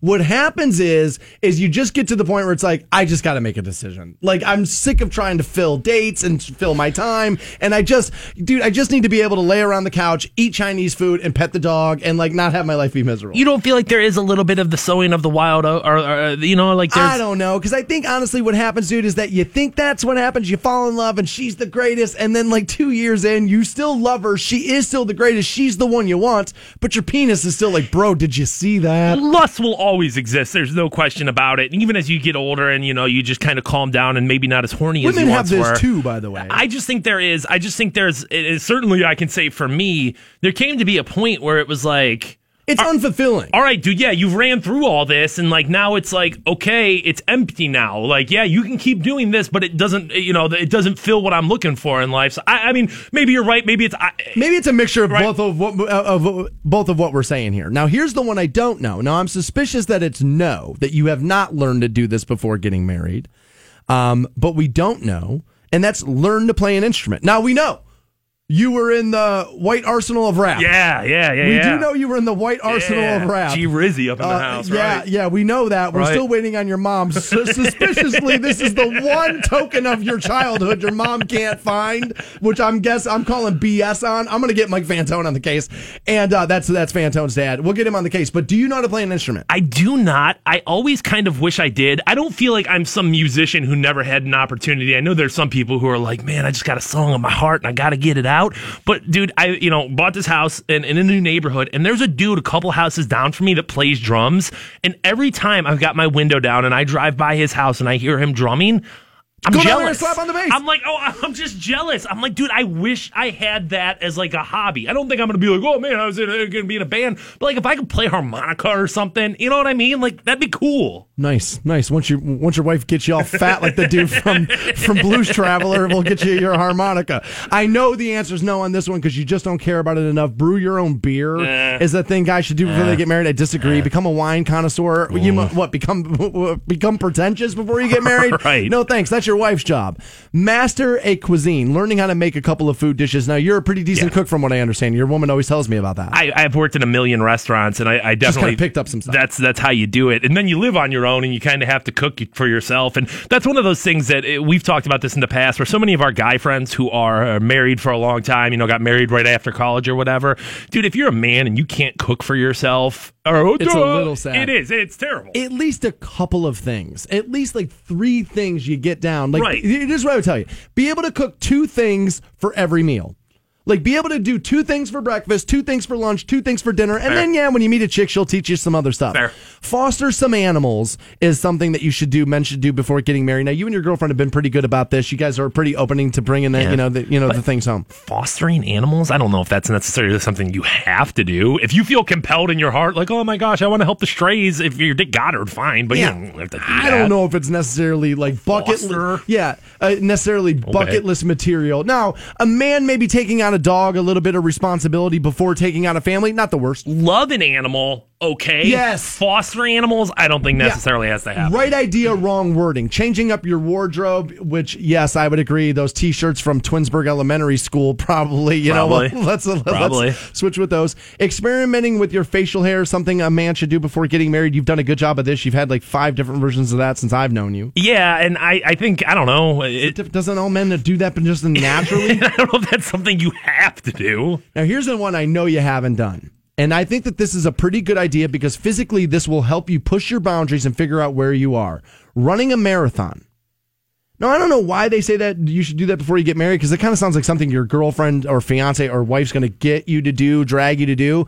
But running a marathon, I think, is actually very good for you. I, I don't know if running a marathon, much like fostering animals, isn't the answer, but challenging yourself physically. Good idea. That's where it is. Broad, or right idea, yep. broader thing is what we're looking for. Traveling alone. Now, you do a pretty good job of being able to be yeah. on yourself, and so do I. Um, and I do agree. Living on your own, traveling on your own is one of those things that all people should do. It just kind of helps you center your, and find out who you really are. Builds confidence, especially when you're young, too, when you're, you know, twenty-three, twenty-four, and I haven't necessarily lived, you know, a full life yet. But, like, dude, when you can go somewhere, to a new city, a new whatever, and do it by yourself and kind of conquer it, you do. You feel very accomplished there. Um, multiple listeners telling me that the, they and their wives bought houses before they got engaged. Yeah, well, good. You know what? I see. Here's the thing about that is that it's a. I've never I've never bought, bought a home, but I but I know I've dated multiple realtors. I kind of so I've seen you know on the other side. And, dude, that's a stressful situation. Oh, and yeah. it, much like living with somebody, it can kind of show you who somebody is, and you can learn a lot to somebody through that process, and it might open your eyes to either good or bad things. Yeah, dude, and the thing I've said about my relationships so many times throughout it, um, you can have fun with anybody, dude. You can you can have a good time and go out and get drunk with any dude. I have a million chicks. You know what I'm saying? There's a million chicks that you can have sex with. There's a, there's there's all these different things. And I keep telling you, no, two weeks but, ago I used to be able to do those but, things. But, but when things are bad, that's when my relationship is at its best. That's when it's like, man, this is crystal clear to me that like this You're is who I this is who I want to yeah. be with. It's when we are stressed about things. It's when it's when it's when we can't come to that conclusion, and it's still like there's a level of respect and love for each other. So like, yeah, whether it's buying a home or whatever it is that you guys do as a partnership, you do have to have those tough times together before you really know. Okay, so that's what society has told us men should do before they get married. What, is there something on your list where you're like, you know what, dude, before we get there, I gotta get this right? I'm, I know I'm putting you on the spot. You say me? Yeah. Is there anything personally where you, Matt Fantone, are like, you know what? I better get this wrapped up.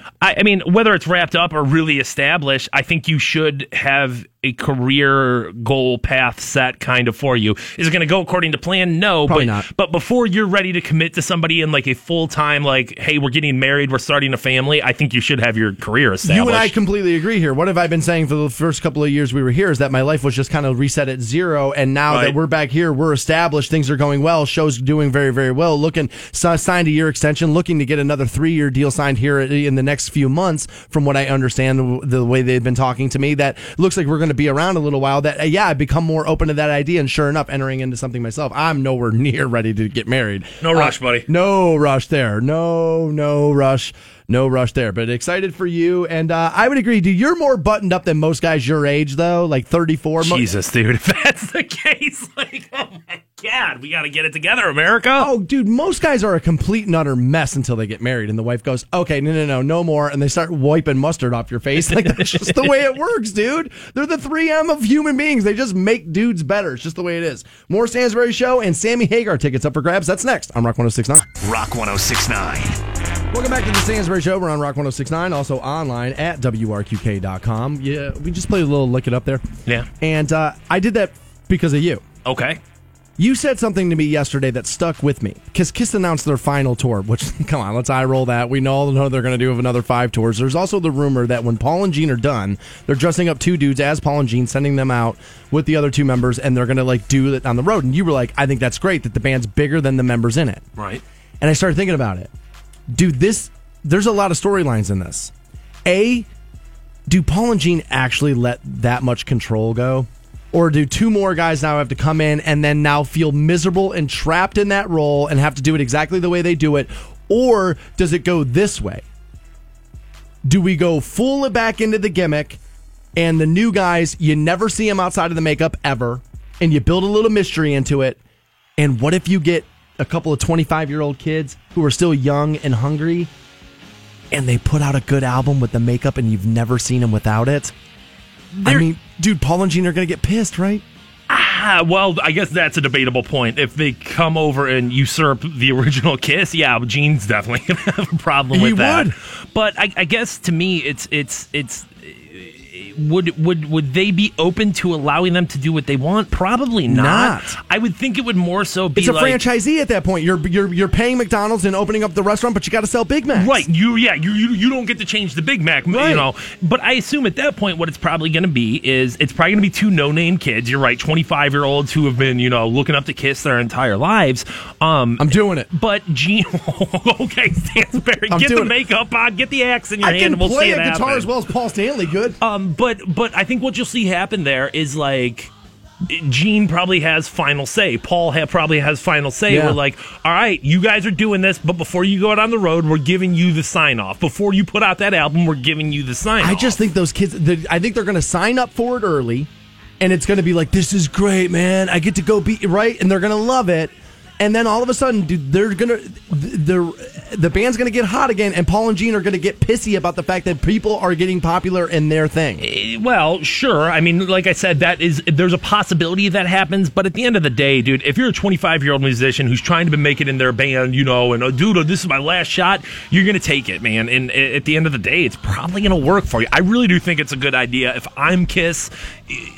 It's like, and I mean, I know not everyone watches it, but like Doctor Who or James Bond, where it's like these roles are iconic, bigger than the actor that's involved there. Like, fair point. you, you yeah, have you point. have the availability to push this forward. You just need to do it now if you're Kiss. Yeah, the band's got a unique thing going on. Look how bad they suck. I mean, unreal how much I got to defend them. I mean, just un- innovators. Live entertainment completely changed on its head. None of the stuff you see, none of the stuff that happens in live entertainment would be that way without Gene Simmons and Paul Stanley having set it, the whole world on fire doing it, but you know, whatever. They're just the worst ever. I uh, we're gonna pull up a little early here because uh, one of our best friends in the entire world and the guy who could arrest us, which is why we're nice to him, Officer Lamar Sharpe from the Canton Police Department, in the studio with us, and he's brought a couple of buddies with him. We'll find out why he's done all that. That will be next on Rock one oh six point nine. The Stansberry Show. All right, I like it. I like it a lot. Rock one oh six point nine. Yo, guys, Fiction Institute is what I want to tell you about. That's where I had my LASIK surgery done, and I see twenty twenty now, baby. I never thought it was going to be possible, dude. I thought I would always have to worry about where my glasses were. Did I have enough contacts? Am I running out of solution? All that stuff. Dude, that's ancient history to me now. And if you want to be living the same lifestyle, dude, all you got to do is visit the website. They've got financing options available to you. They let you take a self-evaluation test. Test. I want you to visit the site. It is row holt vision dot com. one oh six point nine. Welcome back to the Stansbury Show. We're on Rock one oh six point nine. We're online at W R Q K dot com. And we're joined in studio by one of my favorite people ever, hands down, Officer Lamar Sharpe at the Canton Police Department. Now, I'm going to let you tell everybody your whole thing here. What's up, everybody? But I will tell people that the Be a Better Me Foundation, which is your whole thing, where right. you're uh, kind of taking kids and kind of showing them like, ah, dude, let's get you straightened up. Let's show you how to dress right. We'll show you how to interview right. We'll show That's you how right. to open a car door for a lady, which most guys don't do anymore, which right. start doing that. And, you know, stand up when they go to the bathroom, pull out chairs, that whole thing. You're trying to, like, you know, turn kids' lives around, and I'm all for it. And so there's been a documentary filmed, produced, and directed, and now going to be released about your whole situation, Officer Lamar Sharpe. When a Community Chooses to Come Together, I believe is the title. This is tomorrow night. Showtime's five p.m. Doors open at four. Canton Palace Theater. I'm going to be in attendance. I'm sure Fantone will probably swing by. I'm going to speak for him myself, although I don't know. I probably. And you're, and you're both in the movie. I, I, and we are what? both. Yeah. What? Yeah. Now, here's what I don't like, what? Lamar.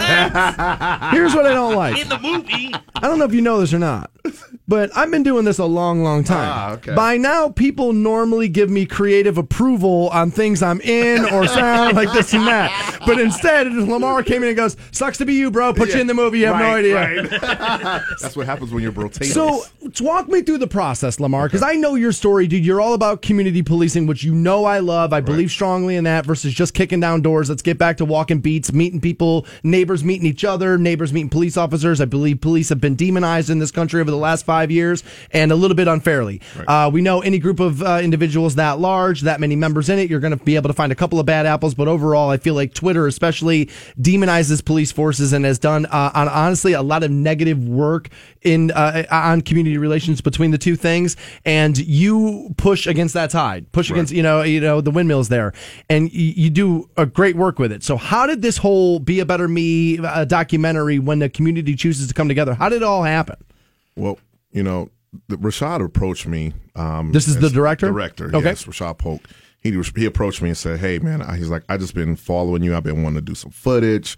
He was like, I just want to do a documentary. And I was just like, I don't know, man. I don't really want to do it. But, you know, he said, listen. That's the I best think, way to get yeah, people to chase right, you to exactly, keep doing stuff, right? Exactly, nah, I don't know if exactly. I want it. Play hard to get. Right. So two years, and, like, we've had two years' worth of film. And my thing is, is, like, we get so, and I actually have, I have two officers, two officers that I are doing that. the same thing in their community. What I love about you is yeah, you always bring other cops, yeah. but you never bring the canine, dude. So thanks. Well, thanks. Right, your boy likes listen, that. Your listen, boy likes that. Get chewed up in here. Dude, your boy likes that. So we'll thanks. Get chewed up. But yeah, so and that's the thing. It's like we need more people to see. Like instead of seeing all police officers are bad, it's like look. If you use your eyes and look, there's people who don't like me because they refuse to look past my badge. I would I, I would assume that's true. Sure, right, exactly. Forget about what. And what, what you're I dropping the ball, officers. People. You get to know them. There's so much more to hate. Yeah. What are you doing? Plenty of stuff to not like. What are you doing? Right. He's a Patriots fan, for Christ's sakes. True. Yeah. True. true. And, Derby, he's from Massachusetts. Yeah, yeah so so yeah, one yeah. of the guys you brought with you is from Massachusetts. Can't wait till you put the cuffs on Josh Gordon. Looking forward to that. um, and so so so why don't you get us introduced to the two guys you brought right. with you? So I have my man Bobby White. Yes, he's from Gainesville, Florida. He's a basketball cop. Shout out to Tom Petty. If you ever look at his uh, videos, he he got like went viral for uh, it was a complaint about basketball kids playing basketball. So he goes out there and on his dashboard, he goes out there and he just like, hey, listen, you know. Oh, there's you guys. He starts playing basketball with him. I totally and remember then, this video. Yeah, yeah. And, and now, now that it's yeah. you, I totally remember yeah. this. Yep. And okay. Then Shaquille, Shaquille gets a hold of it. And, this is very similar yeah. to when we saw in that snowstorm that one time. Those those two cops pulled the cruiser over and they have a snowball fight with kids in the neighborhood, and people lost their minds. And I was like, wait a minute right, here. Right, right, right. Wait a minute here. Like this is now showing kids. I don't necessarily have to be afraid of that dude. He might be here to help me. Right. And how is that bad? So right. I love all of that. I think it's so important. Yep. Yep. It's it's it's it's, it's needed. And then I have my man, Officer Darren Derby. He's from uh, Pittsfield, Massachusetts. And if you ever look on Facebook, we'll he has the, uh, yeah, he, yeah. So, you know, I really love him. But he, he well, has Indians, a, Red Sox getting ready. Yeah, getting ready, yeah, right? Yeah, Indians, yeah, Red yeah. Sox getting ready. So he has, he has an actual, uh, they have a police ice cream truck. What? Yeah. How about that? Where'd you repossess that from? Right? I've seen the drug dealers. I know what right, they're doing. Right, right. I've seen Shameless. I right. know how it goes down. I've seen Friday. Big Sherm. Exactly. Sherm coming out of the thing. So smart. So, so, so, so smart. Yeah, so I brought these guys with me. They're hanging out. They come in to see the documentary, see our city, and get to see me. You know, that's, yeah. That's, I, that, Save the best I, for I, last, yeah, well, obviously. I, you know, I've I met Bobby uh, at a police, um, it was a police week. Police week.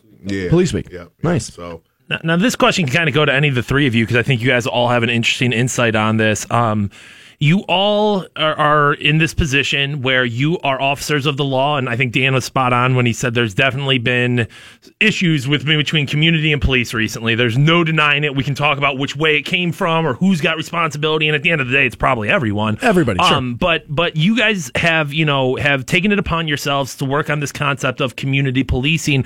What kind of, what kind of feedback from the community do you get? Do you get the pushback of like, pig, get back in your car? Whoa. Or is it like, or is it like, Like, yes, we want more of this in our community. You know, I, I just, to me, that's got to be very tough for, for, for people to deal with. Yeah, Bobby here with the Basketball Cop Foundation. I'll answer that. Um, I, when when people see it firsthand out in the community, I, I know I've been getting a I get a very positive response. You know, that's it's good. The kids especially, and that's what drove me to start this foundation. Is I had this video that went viral. And it, it literally had a million views within six hours. It Where can insane. people find your social media so we can help that go a little bit more viral? It's, uh, go ahead and pass that out. Basketball Cop Foundation on Facebook is where most of my stuff runs. And uh, we'll get that shared for you as well. Yeah, and, and you know, the big thing and how I met these guys and why I appreciate them so much is the big thing, all the comments is we need more cops like you, we need more cops like you. And my my answer was, it, I kind of took it as an insult for all the cops out there that are just like me, and because they're probably going, I am just like that. No, right. It's like my thing was there's thousands of cops like me everywhere, but we're humble. We don't share this stuff on social media. This was my dash cam. I didn't even share it. Our P I O did, and I'm going to show you guys that there's thousands of cops like me. So I started this foundation. What I do is I fund community policing projects all over the country. So, oh, I love it. And that's how I met Lamar. That's how I met Darren. I reach out to these guys. He had raising money for his. Uh, For his ice cream truck. I'm actually later today, I'm going to be handing him a forty-five hundred dollars check towards that. Beautiful. Um, you know, I reach out to Lamar. Take and, one of those if you got and, and we've worked with one hundred police out. agencies across the country, and Darren, I think we get it. Everywhere I go. To answer your question, uh, and uh, you know, I was in Detroit a few weeks ago, put a big event on there with mm-hmm. Michigan State Police and the community. You hear them on the news saying how much they appreciate this and this. We need more of this, and we need these cops to get out here and proactively interact with the kids. I think it's much like every other tricky subject that's happening right now, where I think the online community does a really good job of of only showing you the negative and harping on it and making it seem like that's the only thing that's there, and that maybe community relations actually in day in and day out in life is a little bit better than maybe it reads via Twitter. Twitter's very much like watchdog. I got you. Gotcha. It's very much like they, they can't wait till you screw it up. But much like I always say, if you were to read Twitter every day, you would think your neighbors hate one another. But go play cards on Friday night. You find out people actually get along better than you think they do. You know what I mean? And so this is actually going to be very cool, dude. When a, when a community chooses to come together from the Be a Better Me Foundations tomorrow night, Canton Palace Theater, Officer Lamar Sharpe has obviously been in the studio with us a thousand times. We always say you're the unofficial third member of the program. Right. For, whoa, whoa, whoa, Equal whoa. opportunity whoa, whoa. employment over here. Whoa, whoa. Fantone, how's your mom? Shout out to your mom. Uh, my mom bro, is doing good. You, you, you know, are a married it, man. Yeah, I know, but I'm like, I mean, you your mom. She's a married woman, dude. Yeah, I don't know. I, I, yeah, we care less about that. Your mom loves me, and I love your mom. Uh, your, my mom does love you. Um, she has already said, we made the joke, I don't know, somewhere on social media recently, where you said, um, Fantone, save me a seat at your wedding. I'm coming to the wedding, blah, blah, blah, blah, blah. Um, and my mom was so quick to be like, he better save me a dance. That Officer Lamar Sharpe, he better save me a we dance. We're going to be out there doing a stanky leg don't together. Don't tell me what you're doing with it. Don't, don't, don't. Stop it. Done. Moving like, forward. I feel like there's one guy in Twinsburg named Mike Fantone who just got anti-cop, like out of nowhere. He's just like, you know what? They're not so great. They're not so great. No wonder we look up to sports stars. No wonder. Those are the ones we got to put on our shoulders. So, uh, for the people who might not know, Lamar, but uh, you actually had uh, Mike Rowe in town I as did. of recently, and I know you were you were part of his program, too. What was that experience like? That was amazing. Um, he came in and, you know, we were kind of like what he said, couch surfing, going place to place for mentoring. And he comes in and he gets us, he gets with Steve Kuhn of Kuhn Restoration. Nice. And they actually get us a building and they get, for two years. Mm-hmm. And the thing is, is like we're at a point where we've got, we've like outgrown this building already. Wow. Because we have, we have over sixty something boys and possibly sixty something girls who want to be in here. But now we're trying to get our tutoring going. So we really, and it's it's a big, long place, but sure. It's kind of narrow. So we've already outgrown it. So we're kind of already kind of like thinking above and beyond. Look at and, you putting Kuhn like, give me a bigger give building. Her, give me a bigger building, Steve. Come it, on, buddy. It's right next to it's right next to basil, basil. Yeah. and, and the grapes in a glass right mm-hmm. there, and it's impossible to miss because you walk by it, drive by it, dude, and there's Lamar, boom, Superman yeah. chesting it. And, and, Leave and, basil alone, but if you yeah. want to kick a door through right. grapes in a glass, I don't drink wine, so you know right, what I mean? Right, Just right. move in right there. Right, You're fine. Right, I said right. it's all right. Right, right. I run Canton. Yeah. I, I told you you're allowed. You were right. You were right. It's, speaking of the Be a Better Me Foundation and kind of what you guys do there, um, I know you guys are looking for mentors right now. Yeah. I guess what role can the public play with you All guys? All right, I'm what, on it. Uh. what, what, what can John Q. Public do to help you guys out? So what we do is we try to bring in uh, professionals and show the kids, because a lot of kids feel like, I don't want to go to college. So then they feel like, a, like, well, if I'm not going to go to college, what am I going to do with myself? So then at that point, we just Post mornings at Rock one oh six point nine. Well, not the worst. Become, go to school, I'm kidding. Go to school, I'm kidding. But we try to show them trades. We try to show them, like, you know, males or even the females, because we have our girls now. My wife runs that. And she runs more than that. Yeah, well, she, you better remember yeah, that, right? Because she got a shot collar on me right now. Yeah, Y'all she just does. Don't know it. Yes, she does. Oh, I do know it. Yeah. Oh, I do know it. But you know, and our thing is, is we try. Right now, we're looking for tutors. We need tutors bad. And okay. We need people who want to come in, and we're trying to get the high school kids and give them money. Like, hey, we're going to give you money if you have if you have a certain criteria, you know, three three point five or higher, or you're Damn an honor roll, or something I got so like close. This, or you know, National so Honor Society. We want to make sure we're going to pay them like twenty five dollars an hour to come in and tutor for an hour or so. That's awesome. Officer Lamar Sharpe is in studio with us. Do you got time to hang out? Yeah. All right, I got to yeah. take you guys over the break. Uh, we'll take a short break here, and then we'll get some tickets passed out for when a community chooses to come together from the Be a Better Me Foundation tomorrow night, Canton Palace Theater. We'll get you guys hooked up with tickets next on Rock one oh six point nine. Dan Stansbury and his boy wonder Matt Fantone. At last, two heroes. The Stansbury Show. Rock one oh six point nine. Welcome back to the Stansbury Show. We're on Rock one oh six point nine. Online at W R Q K dot com. Missed anything yesterday? Make sure you grab that podcast. Joined in the studio by Officer Lamar Sharpe. He brought a couple of good buddies with him, one of which is Darren uh, Derby, who will be on the Steve Harvey Show today at ten o'clock. Because you have a, uh, you again, much like Lamar, are a uh, community policing advocate, and you have an ice cream truck. That this is That's your vehicle in which you do this. Excuse the horrible pun there. But that's, uh, I didn't even mean to do that. I really didn't. I didn't, I didn't even mean to do that. But that was, that was pretty terrible there. So excuse that. Um, but can you walk me and the audience through like how you're doing that and, and maybe how they can even get involved with it? Yeah, so it just started a couple of years ago with uh, Lester Holt, watching him in uh, Boston P D. They, okay. have, they have Operation Hoodsy Cup. They teamed up with uh, Hood, which is based out of Boston. Okay. And uh, I've been doing community outreach for a few years, been following these guys for a few years, and, and a couple, couple other officers in the country. And uh, just, you know, you're taking, we all take bits and pieces from each other and say, hey, you know what, we, I can do this in my community, or that same individual they have there, I have in my community, just has a different name. Sure, right. And uh, so one thing led to another, and I said, you know, what, what can I do next? You know, and I've always, you know, done projects, and when I'm just about done with a project, I move on to another one.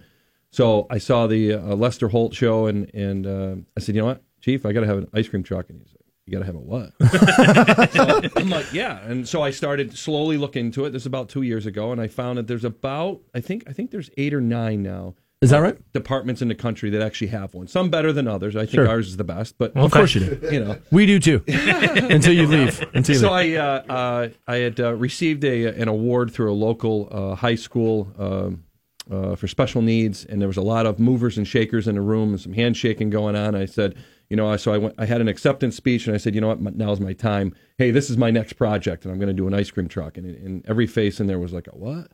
So that's awesome. And I needed to raise fifty thousand dollars, you know, and and they're like, holy cow. So I, I didn't even walk out of the room, and I already had fifteen in the pocket. Wow. So that just goes to show you how much it was needed in sure. the community. Um, within two months, I had fifty, fifty-two thousand and change. Um, I worked with a local dealership to get a van, uh, a utility van. Uh, it's a Nissan N V, uh, high roof, so you can stand in it. Oh, nice. Um, the only thing that we did not pay for, uh, or the only thing that we paid for, was the diamond plate and the uh, twenties that I put on it for weeks. Nice, nice. Make it attractive. Put that twenties on it, baby. I'll show, I'll, I'll show you pictures. Good God. Good God. I've lost all control. I, uh, Darren Derby story. You, you we'll, can uh, find, uh, you can look up our Operation uh, Copsicle, it's called. So it's a hashtag Operation Copsicle. Okay, cool. And, Copsicle. Uh, I like Copsicle. It. So all right, so uh, my pun, not you, the worst. Yeah, so you can look that up. Yeah. That's, uh, no, but that's, uh, that's, that's an amazing story. You'll be able to see uh, Darren Derby's story at, on Steve Harvey's show today at ten. Lamar Sharpe, though, uh, our local Canton police officer here, started his uh, Be a Better Me Foundation, and your documentary is coming out tomorrow when a community chooses to come together. And Lamar, you know I love you, bro. And uh, we've been friends now for a few years, and Fantone kind of like found you through social media. It was like, dude, you got to get this guy in here before nationally people start grabbing it. We, we don't want to miss the boat here. And he was, I can't believe it, but was one hundred percent right. And, uh, and you know, we kind of found you. We kind of built this relationship with you, and people look forward to when we have you on. And so I, I think even though... I think sometimes you don't even realize the impact you've made. When I go out in public, people want to talk to me about the show. Where's Fantone at and this and that. But once we start talking, down the down the list of like standard questions I get everywhere I go is, so dude, what's that guy really like? Right, you know what I mean? Right, like, so you've right. kind of become synonymous with us, and I absolutely love that. Um, because again, I believe police take a a um, I think you take a beating in the online community, and I think really what it is is that um, you all get made to pay the price for things that maybe a small portion of people did, and I don't think that that's fair. And so I like the fact that there are uh, you know operations out there, missions out there, where we're kind of showing people that that's not true. So let me ask you, Lamar, because you've been entrenched in this now for a little while. Right. So what is, you guys are doing your part now, right? So what is the number one thing, like I live downtown, what's the number one thing I could do to better my local community where I live? Or somebody who's maybe listening. Like, how do we help? How do we meet you halfway? Essentially is what I'm asking. Give you the money? Just well, get involved. And, and, and a lot of times it doesn't take... We There's so many different organizations that say, hey, we can use help, or we're doing this. Community cleanups. And people will talk about how bad the trash is in the city. But when you see you're having Fantone's on this cleanup, one a lot. When you, yeah, when you see He's you're doing a community a cleanup, people... Get, they go deaf in the ears. Right. I can't hear you. Right. But yeah, they're going to complain. Look at this. This is what my tax dollars are paying for. You know, but you you won't, like, it's fair. Sometimes, too, there's not enough tax dollars to go around to do everything.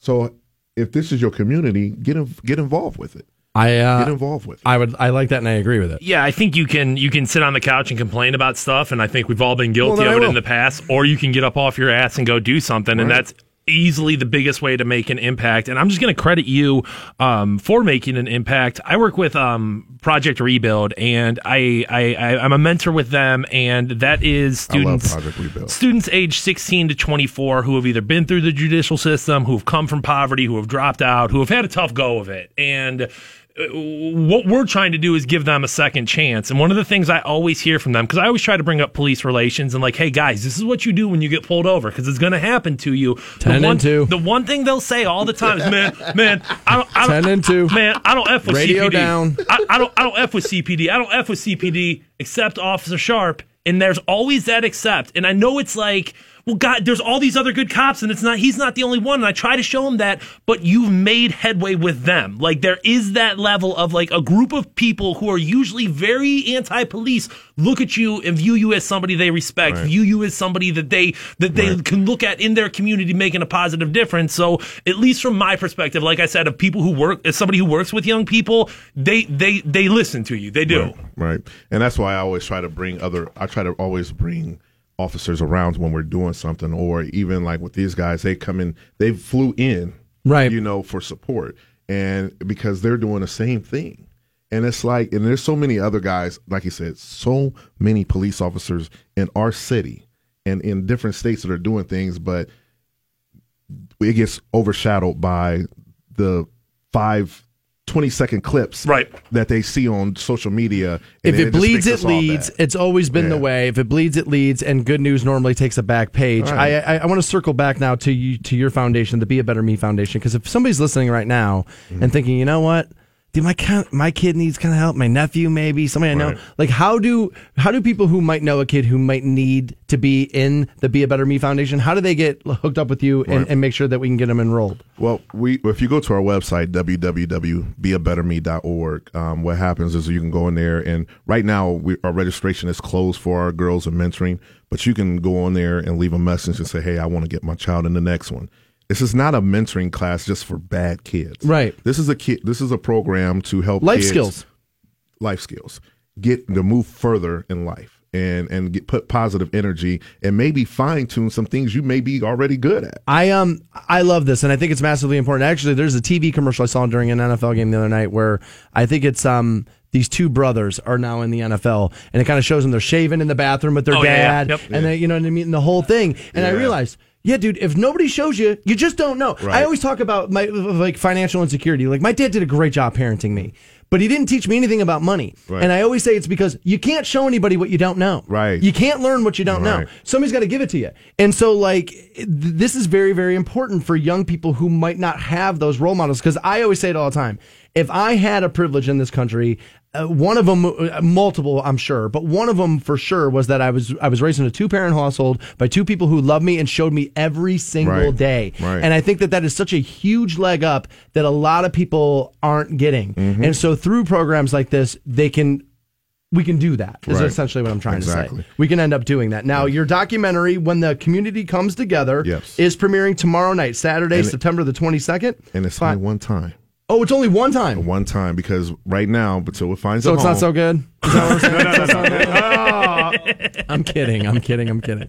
Wait, so so you wait, wait, that, wait. Right? So it's only one time? This is my one and only opportunity? This is one time for now until okay. it finds a place, because what happens if you make copies of it, you start selling it, and you yeah. start getting it out there, you know, and... Somebody made. Oh, I'm somebody, Facebook Live some, and I'm bootlegging it. Yeah, some people. I'm bootlegging it. I'm bootlegging it. I, uh, he, you, you're going to see Dan Dan Stansbury get a, uh, get tased I, right there in the Palace Theater. I was going to say, put that phone down. I was going to say the girl already hit me up. She's like, "You're in that movie. Get a D V D version. I can't go tomorrow night. I want to see it." I was like, I, I, "I'll ask. I don't yeah. know. I'll ask." I want to thank uh, you and your guest that you brought yeah. with you for coming in this morning. As, dude, if everybody guys. wanted to give out their social media handles one more time before we let, let yeah. you guys go. Uh, go ahead, Basketball Cop, man. Yeah, Basketball Cop Foundation on Facebook. I uh, appreciate it. Come by.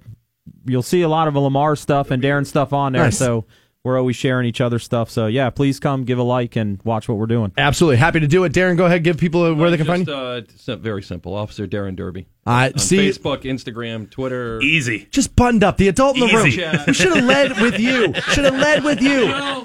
But Lamar, re- Lamar, remind everybody where they can find you, buddy.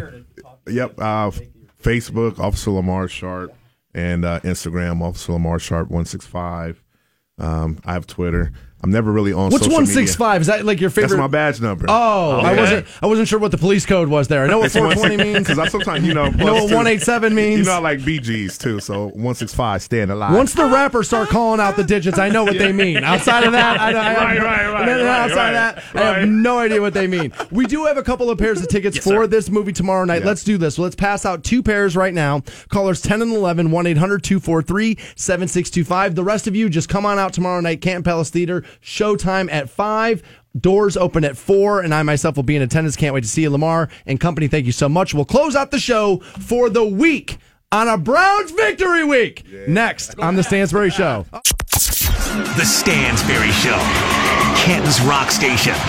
Rock one oh six point nine. Hello, everybody. You're looking live at Fansville, a college football utopia. Fansville.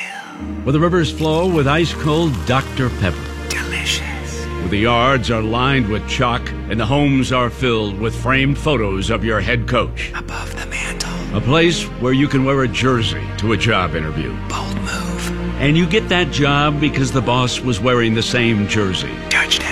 Where the coolers are filled with Doctor Pepper. And so are the fridges, glove compartments, and pretty much any place you can think of. So much Doctor Pepper. Get a taste of Fansville this fall during a college football game near you. Doctor Pepper, the official drink of Fansville. Grab some today. Some game day cravings can't be denied. Stock up on your favorite Doctor Pepper products today at your neighborhood Giant Eagle. Hashtag official drink of fans. Doctor Pepper, the one you crave. one oh six point nine. back, and we are about to see the uh, pro debut, at least in the regular season, of Baker Mayfield. Yeah, and I'm interested to see how they're going to play it now. They should get great field position and, you know, let Baker, I, I'm sure they're not going to have him handcuffed. Let him do his thing. There's plenty of time.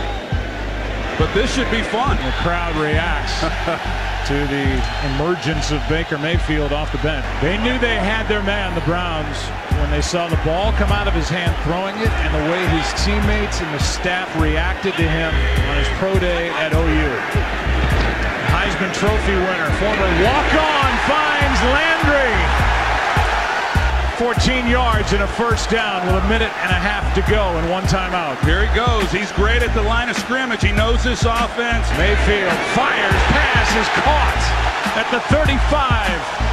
By Njoku. Well, it is Baker Mayfield the rest of the way after talking to Hugh Jackson at the half. But when I asked him about the performance of his rookie quarterback on that drive, he went three for four for forty-seven yards. He stopped me and said, "Did you feel the energy?" He said, "Balls completed, balls thrown into windows." He said, "We have to see that in the second half." He said he never doubted the composure of Mayfield taking the field, Joe. A little different feel to this game. What a catch by Rashard Higgins. And a gain of nine and a spark. When number six came in, here's one. It is caught by Landry to the one. What a catch. This is unbelievable. First of all, the throw is the only place it can be. That's a great job. Those are the balls that Jarvis Landry, you almost expect him to make them every time because he does it so frequently. Here's one to Callaway out of bounds near the marker for the first down. Good throw, good catch. Browns in business inside the sixteen. Darnold airs it out. Downfield pass is picked by Mitchell. Browns are going to win. Welcome back to the Stansbury Show. We're on Rock one oh six point nine. When you're wrong, you're wrong, man. I, uh... I didn't think Baker Mayfield was going to be this good. I thought he was going to be good. Now, it should be important. Let's point it out. I never said bust. I felt like a little bit of an overreach at number one, but the kid's got swag. I hate that term because it gets thrown around too much right now, but he for real has it. And, I mean, he's filled to the lid with it. And you could just feel it. And I kind of had it read wrong. I did. I kind of had it read wrong. And I'm excited to be wrong. I People thought, oh, you're going to hate going in there tomorrow. No, dude, I'm not one of those guys. I'll always give you strong predictions. I'll always give you strong opinions, but it doesn't always mean they're going to be factual or right. Um, and then, and but I, but I'm okay doing that because I'm willing to come in here and be like, yeah, kind of boned that one. And I, what, how exciting could that be? Now it's a half, and it's you know it's the Jets, so let, let's temper a little. But he looked good, man, and his arm looked stronger than what I had thought it was. He was making tough throws, tight windows, and getting them in there. Yeah, I was going to say, I think it's really worth noting here that the dude came in cold. It's not like he even knew at the half, like, okay, now you're going in. It's like, dude, you got, got hurt, and you got to go in there, and you got to go throw some darts, and he did exactly that. Um, just perfect throws at times. And, you know, Scott brought it up. Um, the throws that Baker would make versus the throws that Tyrod wouldn't make or couldn't make or whatever the case is there, Both. Especially in the middle of the field. That's where I really saw a big difference, and I think why it, Baker was able to do things that, that Tyrod wasn't just because he had the defense had to stay true to the middle of the field, where with Taylor, you didn't have to. Now you knew you, you could blitz. Right, you knew you could blitz because it wasn't happening. Um, so, dude, there was definitely things to be celebrated last night. Undeniable. I saw this a lot once Baker went in and started having a little success. People said, oh, let's keep blaming the offensive line. I think this should be pointed out, too. Where Baker, I believe, separated himself, and I'll have to go back and watch a little bit more of the game and and really double-check it to see how right this is. But my guess is is that at least it looked this way quickly last night, that when the play broke down or when the offensive line broke down, that Baker was able to make things happen in that moment where Tyrod Taylor was not. So I still think the offensive line's a little bit of an issue. But Baker Mayfield is looking like he's going to be able to handle it. And the, the one thing that was obvious is I had this read all the way wrong. That I felt like the team was like, oh my God, we picked the wrong guy, we picked the wrong guy, we picked the wrong guy. Look, he's not even going to play. We picked the wrong guy. But the moment he went in, that team completely changed. So I think for the few weeks now, Browns players have been like, yeah, we got to say the right thing in the media. Tyrod Taylor's the guy, but dude, Baker Mayfield's our guy, right? Well, and you don't necessarily know he's your guy until he proves it, and you don't necessarily have the ability to prove it until you get the opportunity, and okay. you got that chance last night. The dude stepped up and delivered, and so much of what he did last night really did reinforce why I was excited for Mayfield. When he first got announced as the pick, I didn't think it was the right call. I really didn't. But after a little bit of like time and listening to people and kind of getting other perspectives on it, it one of the, one of the things that really sold me on it was Tim Couch's reaction. I'm wearing my Tim Couch number two jersey right now. You Proudly. love Couch. I do. I love Tim Couch. I'm all you in. Do. That's my guy right there. But I do. I have all three jerseys. I got the orange one, the brown one, and the white one from nineteen ninety-nine. The Sad. boys, the boys are all perfect. Sad. But but one of the things that Tim Tim Couch said about Baker Mayfield is like people get worried about his height. It's not the height anymore that matters. It's your ability to see passing lanes. And when the offensive linemen are all six five, six six, six seven, nobody's taller than those dudes anymore. Like yeah. you just you just can't do yeah. that. You have to see the window. And I think so many times yesterday, what we were seeing was his field vision, was that point guard-esque, like you see things well, as they're happening. And for a rookie to do that, that that really is special. His decision making was so crisp. Like, it's like, you can see it. There's no second. You know you know what you remind me of last night a little bit? Maverick from Top Gun. You don't have time to think when you're up there. All You just got to act. You just got to react. And dude, Baker Mayfield is a little bit like that, where it's like, yeah, there he is. Window. Bam. And there goes the ball. Like, dude, he was accurate in college, and he looks like he's going to be super accurate right now. Now, I know, one game, half of, actually, half of a game versus a not a very good opponent. Let's temper a little bit. Let's all breathe. But now, again, they're going on the road next week. Now, not Sunday because we're off, obviously, but then the following week, you go on the road at Oakland to a not very good opponent, and you might end up back-to-back victors. It's going to be weird on Sunday, no Browns game. You know what I mean? Like, well, I'll tell you what it's going to be on Sunday. It's seventy-three and Sunday. Your boy's going to be on oh, the golf okay. course. okay. What else you got planned for the weekend? Uh, O C W tomorrow night, Ohio Championship Wrestling going down at the arena right there. Tonight, me and the girlfriend were actually going out on a date, like nice. a fancy schmancy date. Oh. I got to credit Keith Kennedy, our boss, who gave me a gift card to a very fancy restaurant and was like, hey, man, congratulations on the new house. Take your girl out for something special there. So hats off to you, Keith oh, Kennedy. Well, that was very nice What's of uh, him. What's the stories of Stansbury? What you guys got going on this weekend? Well, first I'm going to go down to Keith Kennedy's office and ask where the hell my gift card is. Like, that's the first thing I'm doing is like, yo, bro, where the hell's my gift card?